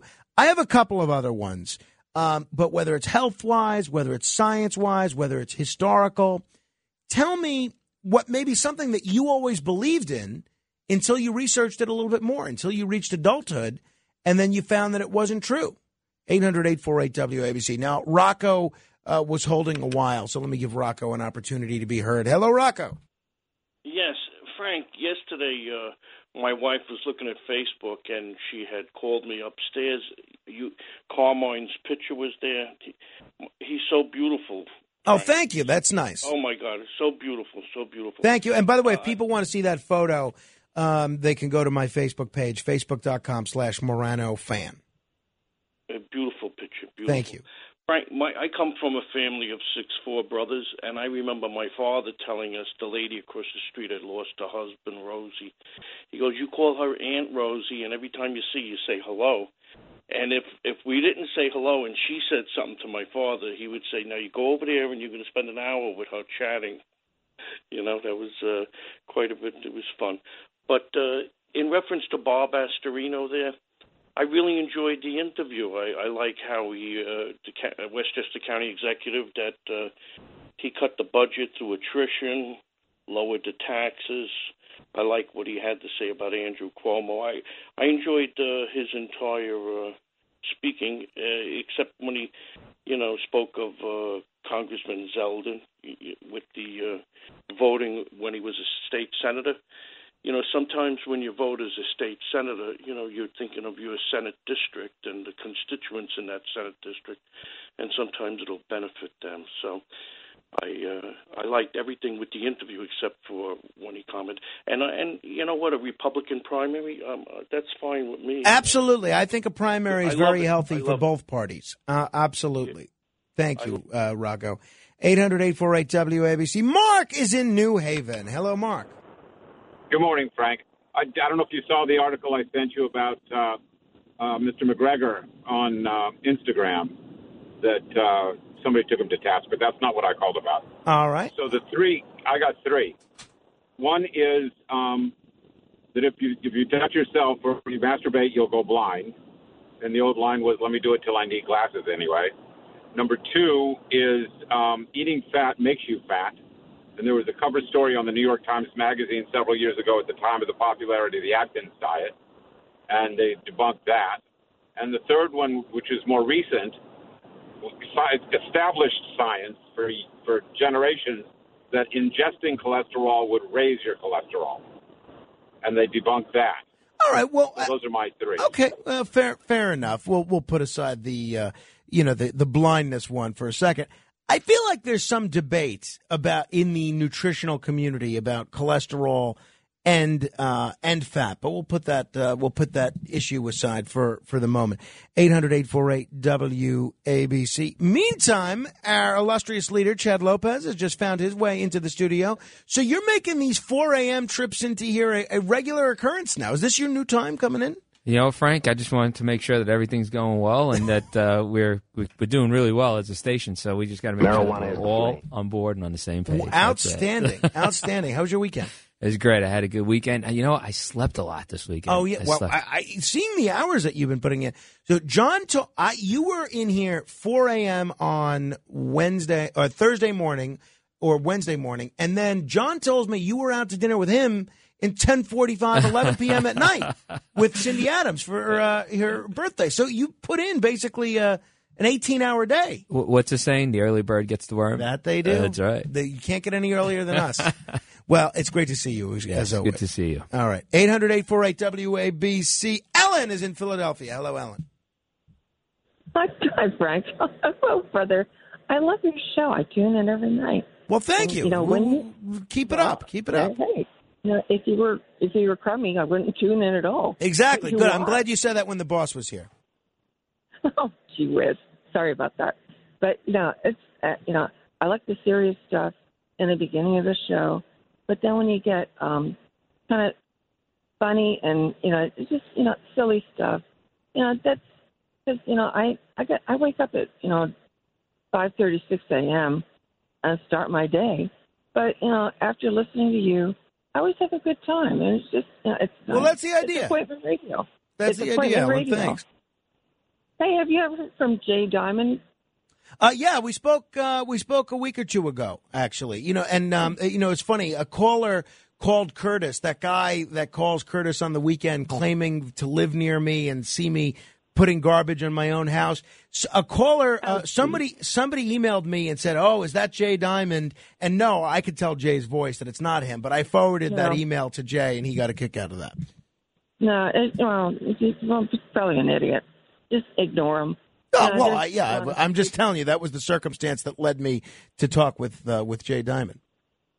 Well, he's a cool guy. Yeah, absolutely. The greatest. Too. He's a good man. Okay, thank you for your time. Thanks, Ellen. I'll be listening tomorrow night. Thank you. Clark's in West Virginia. Hello, Clark. Good morning, Frank. How are you doing today? Strange and getting stranger. Frank, I enjoy your show. I listen to you every morning from 3:30 until around 5, and getting ready to go to work. I need you to get up. I need you to get up 2 hours earlier, Clark. That's rough enough already. I work for the Kanawha County School Board, Director of Maintenance, and it's a long day, getting up at 3:30, coming home at 4. So it's a long day already, Frank. But if I wake up at 1 or 2 in the morning, I'll make sure I turn you on until I fall back. All right. Well, that's the best we could ask for. Clark, tell me something that we learn as children that when we get into adulthood. Sure we learned it there in New York, but it's a crazy myth that we learned here in West Virginia, and many places I travel, I ask this question: is that which freezes first, hot water or cold water? Coming out the spigot, hot water or cold water? We were always taught this is a myth that the hot water froze quicker. Right, and that's not true. That's not true at all. It's the cold water that freezes quicker, right? Well, of course. Yeah. Well, that makes sense. Okay. Well, yeah, Clark. New Yorkers would never fall for that. You may fall for that in West Virginia. We don't fall for that up here. No, they fell for that here because many of the homes, had open crawl spaces and the hot water lines froze quicker than the cold water lines because they lay dormant all night. Clark, I'm going to let you go because those West Virginia phone lines don't jive well with our New York sensibilities. But keep an eye on Joe Manchin for us now. Another one that you always hear, right, when you're a kid, fourth grade, fifth grade, even up until junior high school, is that if you drop a penny from the Empire State Building, that is going to have so much force that it's going to kill someone. It's like a bullet. Now, there's still adults that believe that. Now, I always thought to myself, and I used to work in the Empire State Building, and I think to myself, well, wouldn't there be troublemakers or just terrorists instead of worrying about hijacking airplanes that would be going to the top of the Empire State Building and just dropping pennies all over the place? And sure enough, there's no truth to that whatsoever. The most that a penny can go, even if you drop it from the top of the Empire State Building, is 25 miles per hour. Really? That is absolutely the case. See, I like it when Chad's here. Matt's on the ball with the sound. But before Chad walks in, it took me 10 seconds to get the same piece of audio that we play every single day. Chad walks in, and you're Johnny on the spot. This is what's good about Chad being here. Larry's in Brooklyn. Hello, Larry. Yeah, I'm really referring to like some personalized things. I want to make the point that you shouldn't tell kids things just to silence them because they'll believe it the rest of their life. Like, for example, my father told me that if I didn't get to sleep on time, I would never be a baseball player. So I took it literally. I mean, I thought if I missed one night of sleep, Literally, I would never be a baseball player. And then I find out Mickey Mantle is like partying till 3 a.m. when he came to New York. Now, that's one. Did you end up becoming a baseball player, Larry? Well, I had that dream till I was 22. I was going to go to spring training and try out. And then what happened was I became 22 and then 23. I got you. Believe me, I can empathize. But there's another one. Can I give you another one? Yeah, give it to me. Yeah. All right. My father used to tell me that if I screwed up my face, like if I pulled my ears out or made a face or something, my face would stay that way. Yeah, that's exactly. That's a popular one, Larry. That's a good one. You know what one that I have always heard, that is completely inaccurate, and even a lot of adults believe this to this day. And I didn't learn until high school that this wasn't the case. I was always taught that you can't begin a sentence with a conjunction, right? You can't begin a sentence with because or and. It's not true. And I begin sentences with because and and all the time. But, you can begin a sentence with a conjunction. We've lost a whole generation, maybe even 3 generations of young people that think you can't begin a sentence with the word because. 800-848-WABC. We're going to do the $1,000 minute coming up in 8 minutes. You're not going to want to miss that. Robert is on Staten Island. Hello, Robert. Hi, Frank. I heard something crazy on the radio. I heard that. Well, then you were listening to this show. If you heard something crazy, then you heard it from us. No, it's not you. You're a sensible man. Thank you. I heard that Poland, they're going to allow Poland to have airplanes fly from Poland in order to bomb Russians in Ukraine. It seems to me that's a recipe for World War III. Well, look, did I hear right? You heard that's being talked about. We covered this on the Cats Roundtable this morning. That is far from confirmed at the moment, and I tend to agree with you. I don't see that happening, and President Biden, as critical as I've been of what he's doing here, I think he's been very prudent in not adhering to President Zelensky's request for a no-fly zone. And I think that for the reasons that we went over in the interview with Ted Galen Carpenter at 1:30, I think it would be unwise to ramp up military operations in general, but particularly from any NATO country. But we'll see. I know Chuck Schumer's been urging that and some others. If you didn't hear my interview with Ted Galen Carpenter, by the way, you can listen to the podcast at WABCRadio.com or just search The Other Side of Midnight with Frank Moreno. One other myth that I was told, my mother told me, my kindergarten teacher, Miss Paglia, told me, that is not true at all, is that frogs give you warts. Now, they don't. There's no truth to that whatsoever. What else? 800-848-9222. Gordon is in Canada. Hello, Gordon. Good morning, Frank. I heard it was a toad that gives you warts. Well, either one. You hear it about both. Yeah, but I called about 2 old wives' tales, one both from my mother, is that if I put a penny on the railroad track to flatten it out, it could derail like a huge train engine. Oh, well, and that's not true. It's not true, no. Okay. And my dad said, well, you're just wasting money. Why do it? And the second one is, a potato. Yes. My friend Brian looks a lot like a potato. said the skin is where the nutritional value is.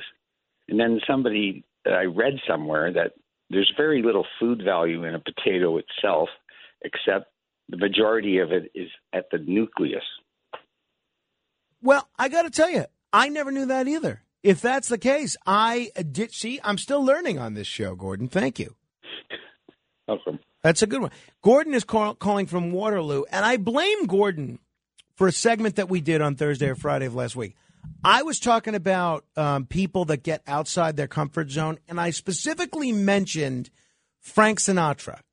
And I talked about an album that he had done, a concept album, his only concept album, and evidently somebody on Facebook, and you can join our Facebook fan group of it's called Morano Radio Fans and Haters on Facebook. Just search that, MORANO Radio Fans and Haters.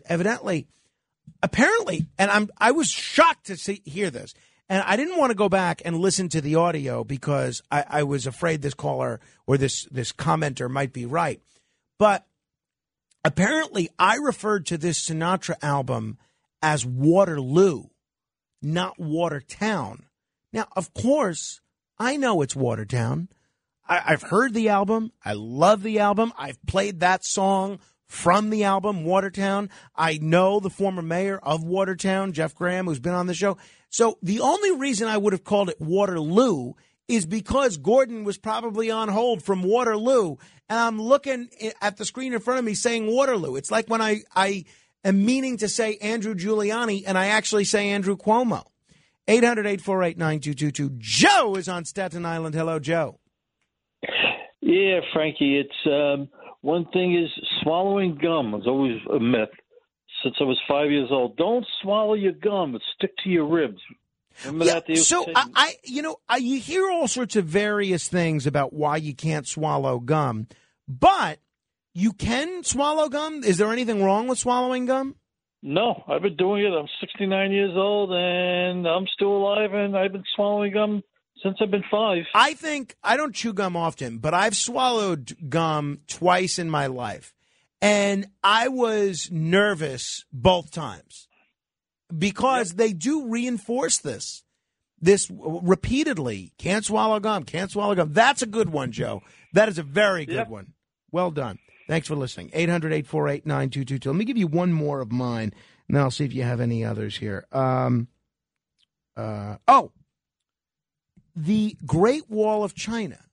How often do you hear that you can see the Great Wall of China from space?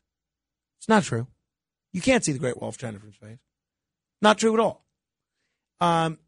So that's one of those. I don't know how these myths get started and how they get repeated from generation to generation, but they do. And number one on my list for Little Carmine is you can go swimming after eating. Maybe a little uncomfortable, depending on how much you've eaten, but you can go. I'll tell you what we're going to do in just a moment. The $1,000 minute. We'll give you an opportunity to answer 10 questions in 60 seconds. All you have to do is be the seventh caller to 800-848-9222. That is 1-800-848-WABC. This is The Other Side of Midnight. Straight ahead. WABC. Frank Morano, 77.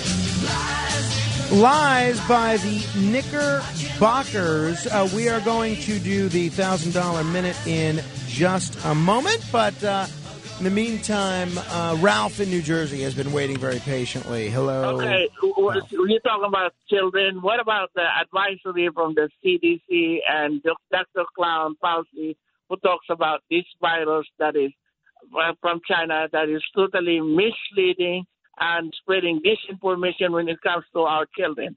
How about we deal with that subject matter, Frank Morano? Okay? And they need to be vaccinated. No, they don't need to be vaccinated. Why would our children be getting the vaccine when they are not in the vulnerable category on that? It's the obese and the old people. Is it not, Frankie? Fair points all, Ralph. Fair points all. All right. It is time now for one lucky listener to test his or her mettle with answering trivia questions. It is time for... The Other Side of Midnight presents... It's the $1,000 Minute. Answer 10 questions correctly in 1 minute, and you could win $1,000. Here's your host, Frank Morano. All right, let us first say hello. Let us say hello to Frankie in Glendale. Hello, Frankie. Good morning. Well, Frankie, I like your name, so I'm rooting for you. Thanks, man. All right. Now, you're familiar with the contest. I know you listen to the show all the time, and you call regularly. You know what to do, right? Yes, sir. All right. So the timer will begin after I ask the first question. You'll have 60 seconds, and then we will go from there. You ready to go? Very good. Okay. What planet are we on? Earth. What does www stand for in a website browser? World Wide Web. Name one country that was part of the Axis powers in World War II. Italy. What country is Beijing in? China. What geometric shape is generally used for stop signs? A hexagon. I'm sorry. It is an octagon. An octagon. All right. Yeah. So I think we got 5 there, right? 5. Yeah. Well done, though, Frankie. You were on quite a pace. I appreciate the effort. I appreciate you being such a great promoter and a believer in this show. I know you spread the word to everybody in Glendale about this show all the time. Thank you. Hey, can I add something in regards to what we were told as kids to grow up? Please. All right. That gasoline and oil are because the dinosaurs died. Oh, is that not true? Isn't that why they're called fossil fuels? Well, fossils, basically, if they say that coal might be made from decayed plants, but... think about it. It's the Earth generating this type of energy. That makes sense, Frank. I'll look into that. Not really fossil fuel. Nope. Well, you know, used to tell us it was dinosaurs. Think about how many billions of trillions of dinosaurs there would have been for us to keep on pumping this oil and gas out of the ground. Well, I mean, but there were a lot of dinosaurs. I mean, they are a lot longer than humans did. Right, but it's not that. All right, Frank, I'm going to put you on hold. Molly's going to take your information. We're going to give you a consolation prize. I'll tell you, you know, these days what it looks like you get gas or petroleum from, it's when presidents die. Because if you look at the dead presidents that used to be in my wallet, they're all now being used to fill my gas tank. My goodness. Price of gas is through the roof. I mean, it is crazy. Crazy. By the way, people commenting in the Facebook group, and again, you can join that Facebook group by searching MORANO Radio Fans and Haters, or just go to Facebook.com/MoranoFan and click like or follow, and then you'll get an invite to the Facebook group. Ellen writes, having Chad Lopez popping in every day is just like my principal constantly coming in to observe my lessons.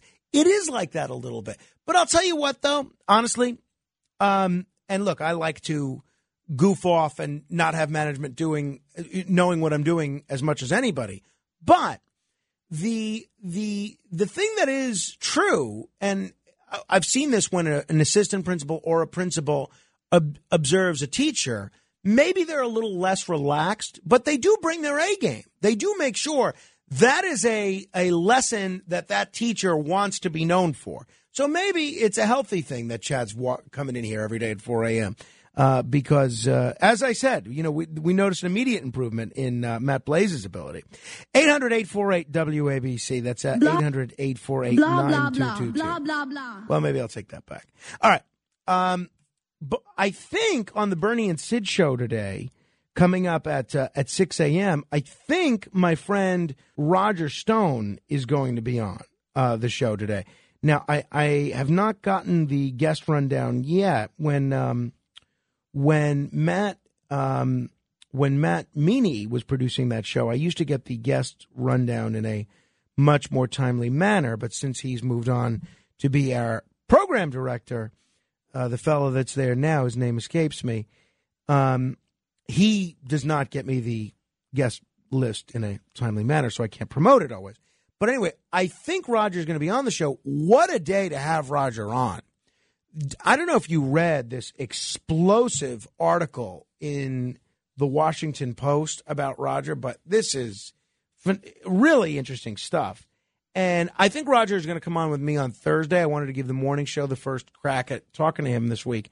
But I not only want to talk to him about this Washington Post article, which apparently is all due to him being around these Danish documentary filmmakers. And I'm of particular, that's of particular interest to me because I produced a documentary about Roger. It's called Get Me Roger Stone.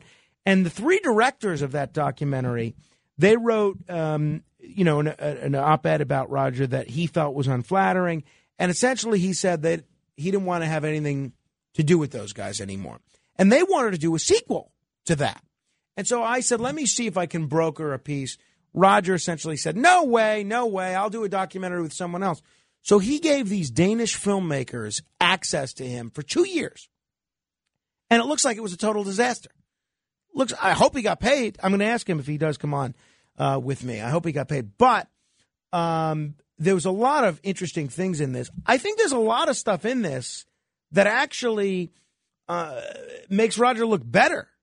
But there's a lot of other stuff in there that's not going to make Trump supporters happy. He's caught on video, and the Washington Post has the video, in denouncing President Trump as a disgrace, and he expresses support for impeachment. But the thing is, if you know Roger, you see him fly off the handle, and again, we go back over 20 years. You see him fly off the handle 9 times a day. But the real thing that I'm interested in hearing Bernie and Sid talk with him about is Officer Sal Greco. It was another article in Saturday's Daily News.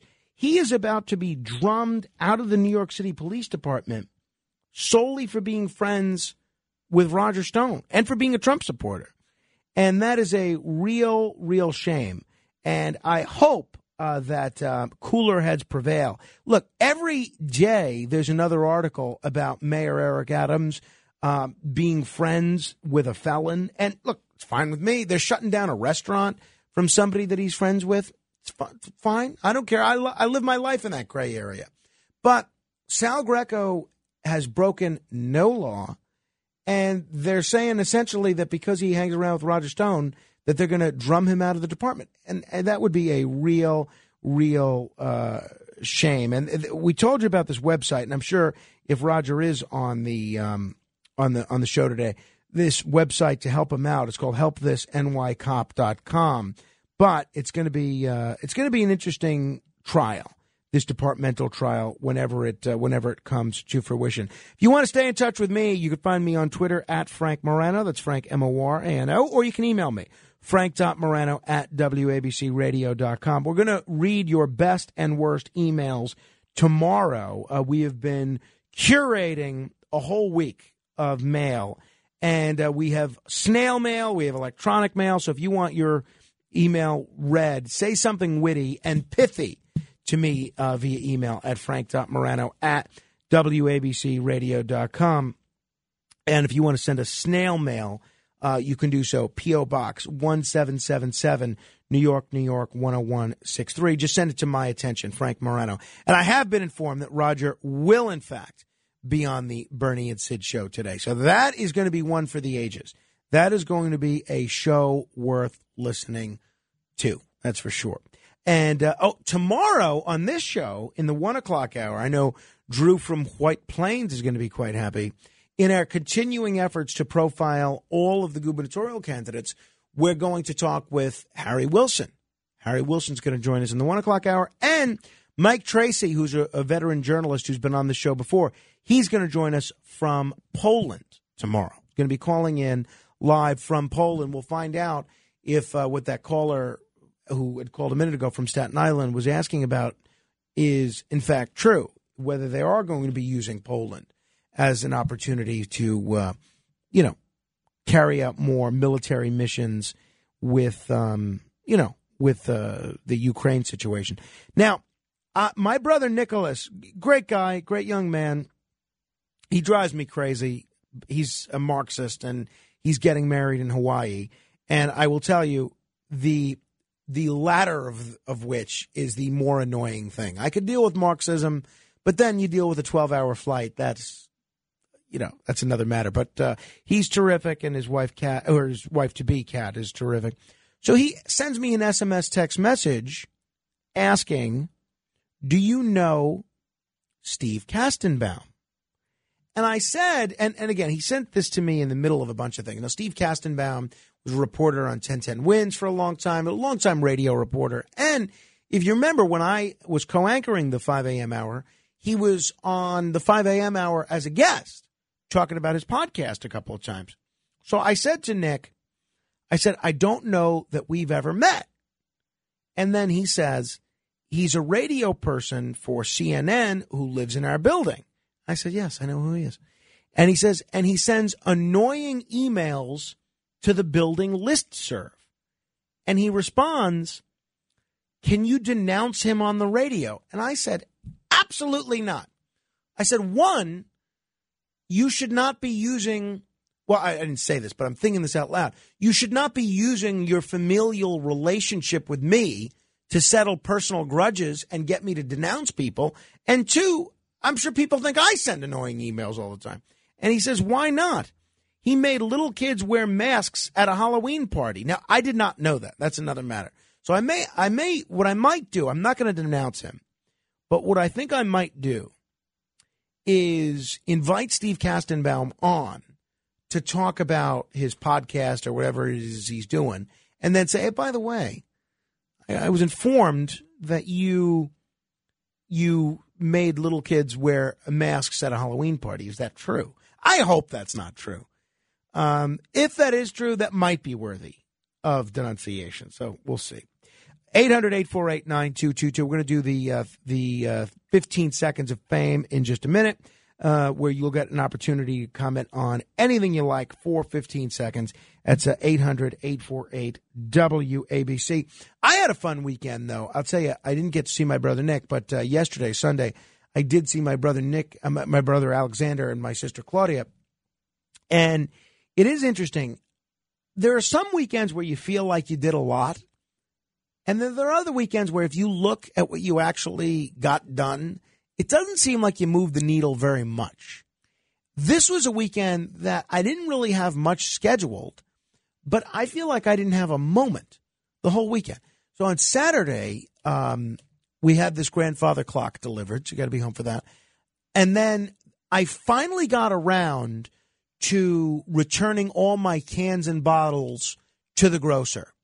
Now, I had $24, maybe $25 worth of cans and bottles to return to the grocer. Now, most grocery stores will only let you return $12 a day. So I had to divide it among two grocery stores, but it was just so satisfying. My wife asked me recently, why do you do this? I mean, do you do this for the money? Do you do this, because if you're doing it for the money, you spend so much time on this. You could make $12 doing almost anything else in an hour. That's less than minimum wage, she says. And she's right. And she said, do you do it for recycling purposes? Because you could just put it out in the street and they'll pick it up and recycle it just the same. And the answer is, at this point, I don't know why I do it, but I am compelled to continue to bring these cans and bottles to the grocer. There is something I find so satisfying about putting that bottle or that can into the redemption machine and see it just accept it and then ratchet it up a nickel. It's just something so satisfying about it. So we had the grandfather clock come. We did the cans and bottles. I went to a blood drive on Saturday. There is an urgent need for blood donations. So if you have not given blood in a while, please, and this is nationwide, there is a huge problem with blood donations. So it's a great way to help some people, and it doesn't cost you anything, and it doesn't really even take much time. So I did the blood donation, and then I had to deliver $1,500 to my cousin-in-law. I'm not sure. Listen to this familiar relation. So it's my wife's first cousin once removed husband. So what is that to me? I'm not sure it's anything. But anyway, so I had to deliver money. Somebody owed him, so I delivered that. And this made my day. He gives me a bottle of wine. Now, again, this is going to be held in abeyance until the end of Lent. But that is my kind of delivery. So he had the blood, the cans, the money, the grandfather clock. And my brother-in-law, Daniel, came to visit on Saturday, which was nice. And then my wife and I finally got to watch a movie, which was it took us 8 pauses in between Carmine crying. We got to watch Don't Look Up, which we both enjoyed. And then Sunday, did the Cats Roundtable. If you didn't hear it, you can listen to the podcast at wabcradio.com or at catsroundtable.com. We covered a wide variety of issues. Richard Schwartz is part of these conversations now in the morning. So I like it. It really is a roundtable. You have all sorts of different perspectives on all sorts of different things. So that was a lot of fun. We'll do 15 seconds of fame next. If you want to be heard, there's 1, 2, 3, 4 open lines. 15 seconds of fame straight ahead. WABC. We are New York on New York's Talk Radio 77 WABC. Now, here's Frank Morano.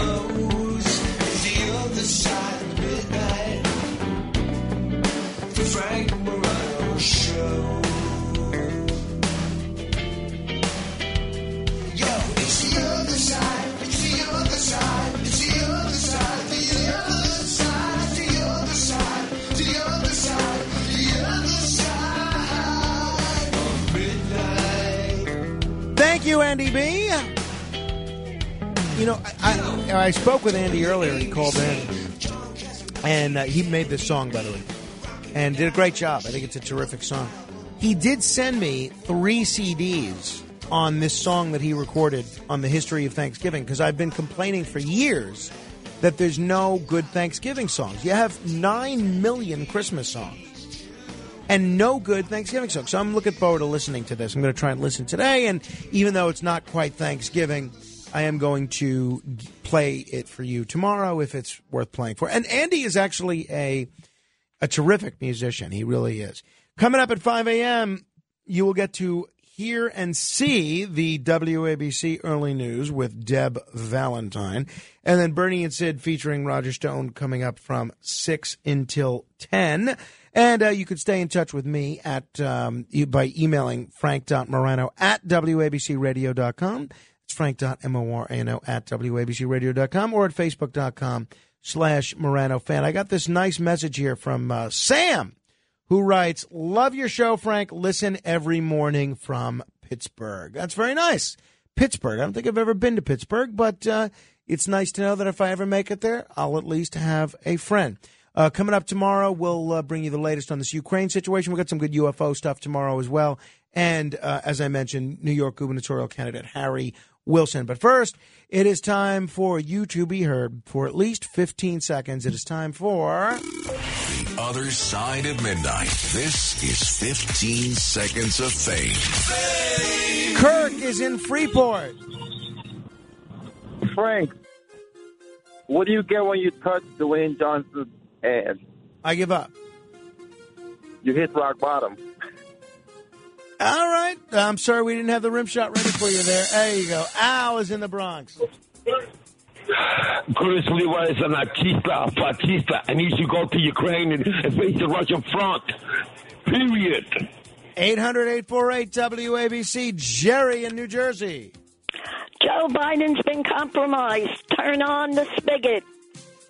800-848-9222. Charlie Finch, hello.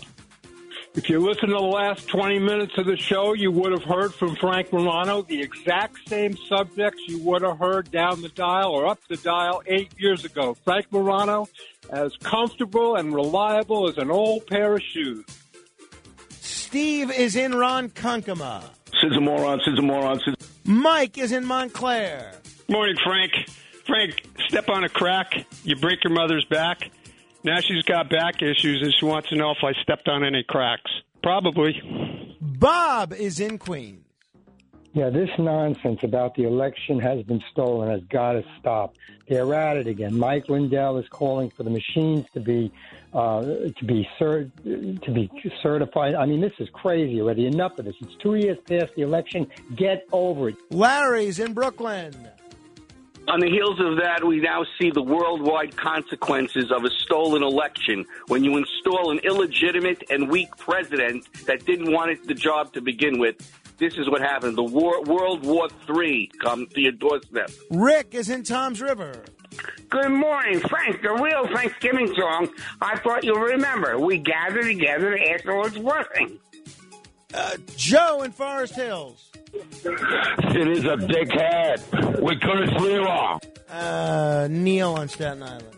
Thank you for listening to my 15 seconds last week. Having an alien segment, I was able to watch the end of The Rookies and two segments of Pops on Fox Nation. Joe is in Ronkonkoma. I want everybody to go to their window, open your window, and scream, "I'm mad as hell, and I won't take it anymore." Well, if it's your car window, just be careful. Pull over first before you scream out your car window. And finally, Ralph in New Jersey.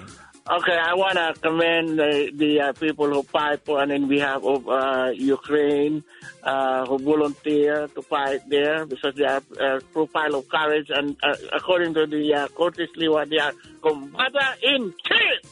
Outside, I salute them. Thank you. Thank you, Ralph. Ralph, I have no idea what you said, but I appreciate the fact that you said it with a lot of passion. And you know what I learned years ago? If you walk into some place, and this was particularly true pre-9/11, but even still to this day, this is the case. If you walk into somewhere and you have no business being there, but you look like you belong there, and you walk with a purpose and a confidence, you could walk into anywhere. Anywhere. I walk into parties all the time that I'm not invited to. I walk into place after place, and I just walk right in. And a lot of that same mentality is true with communication. Now, I have no idea what Ralph said there. I don't think, you know, I don't think people speaking either English or Filipino know what Ralph said there. But you know what? You just listen to Ralph with all that energy, with all that passion. You think, oh, yeah, well, I agree with that. You know, he says it with a certain gusto. All right. I'll be back at 1 a.m. Monday morning. Stay in touch with me at Frank Morano on Twitter. That's Frank Morano on Twitter. You know, I'm trying to make heads or tails of that Charlie Finch comment in the 15 seconds of fame. You know, Charlie has not been calling the show as much these days, and everybody's commenting in the Facebook group. Where's Charlie Finch? Where's Charlie Finch? And to make your return to the program with sort of a weird comment like this is the same thing Frank would have done up the dial or down the dial 8 years ago. I don't know what that means. I don't think that's true. We keep it fresh. We do a lot of fresh things. How would I have talked about my brother's issue with Steve Kastenbaum 8 years ago, right? How would you have talked about kids being wearing masks at Halloween parties 8 years ago? Couldn't have, am I right? You know, this is fresh content, please, Charlie, please. All right, the WABC Early News is next with Deb Valentine. I will be doing the business reports at least twice per hour at 5 a.m. My favorite is that guy who comments on Facebook, "What does Frank know about business? He's always, you know, looking for money." Well, you don't have to be good with money to report on, say, what the stock market did. See, it's two totally different things. Just like I don't have to be good at, curling to tell you who won the curling match. That's that. All right. I'll be back at 1 a.m. The WABC Early News is next. Frank Morano, good day.